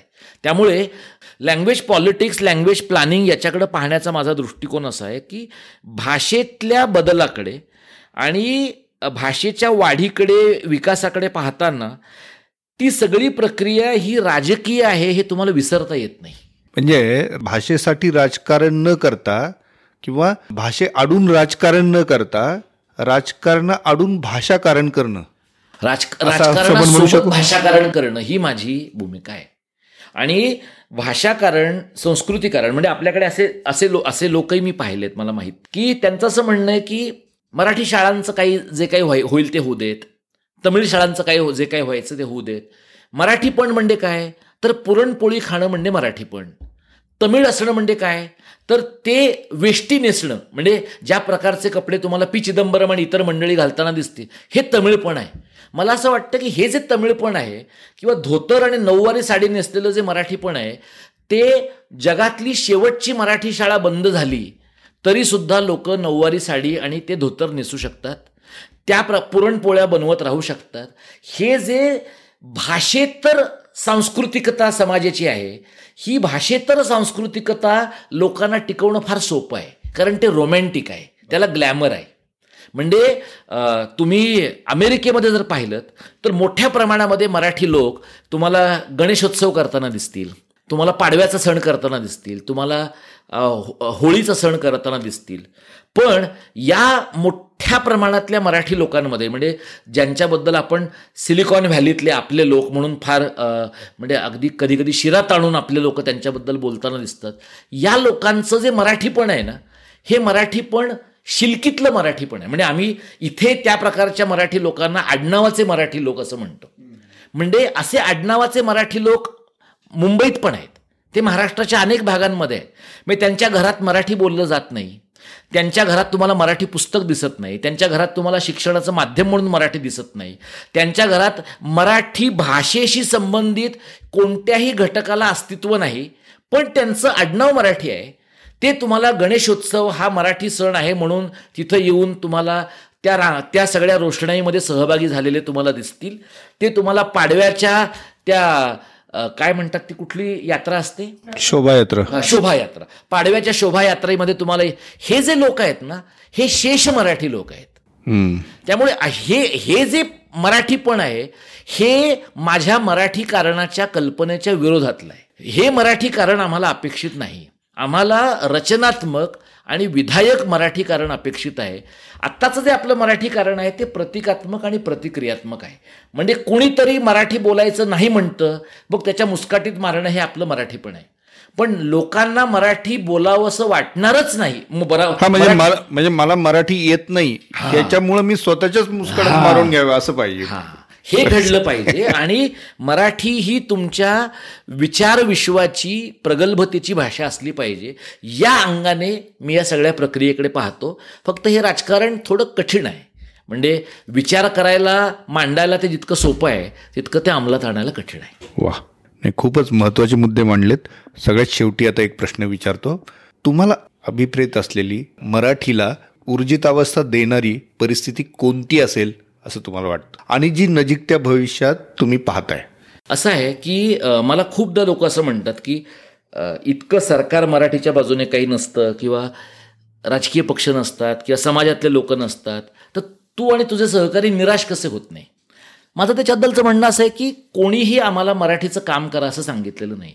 आम्हाला हौस आहे म्हणून आम्ही करतो. आणि हौस आहे म्हणून जेव्हा तुम्ही करता विचारपूर्वक जेव्हा तुम्ही करता त्यावेळेला कार्यकर्त्याची एक बेसिक जबाबदारी आहे की निराश न होणं. तुम्ही निराश झालात तर निराशा हा इतका संसर्गजन्य आजार आहे की तुम्ही ती इतरांच्यापर्यंत पसरवायच्या अगोदर तुम्ही दूर झालं पाहिजे.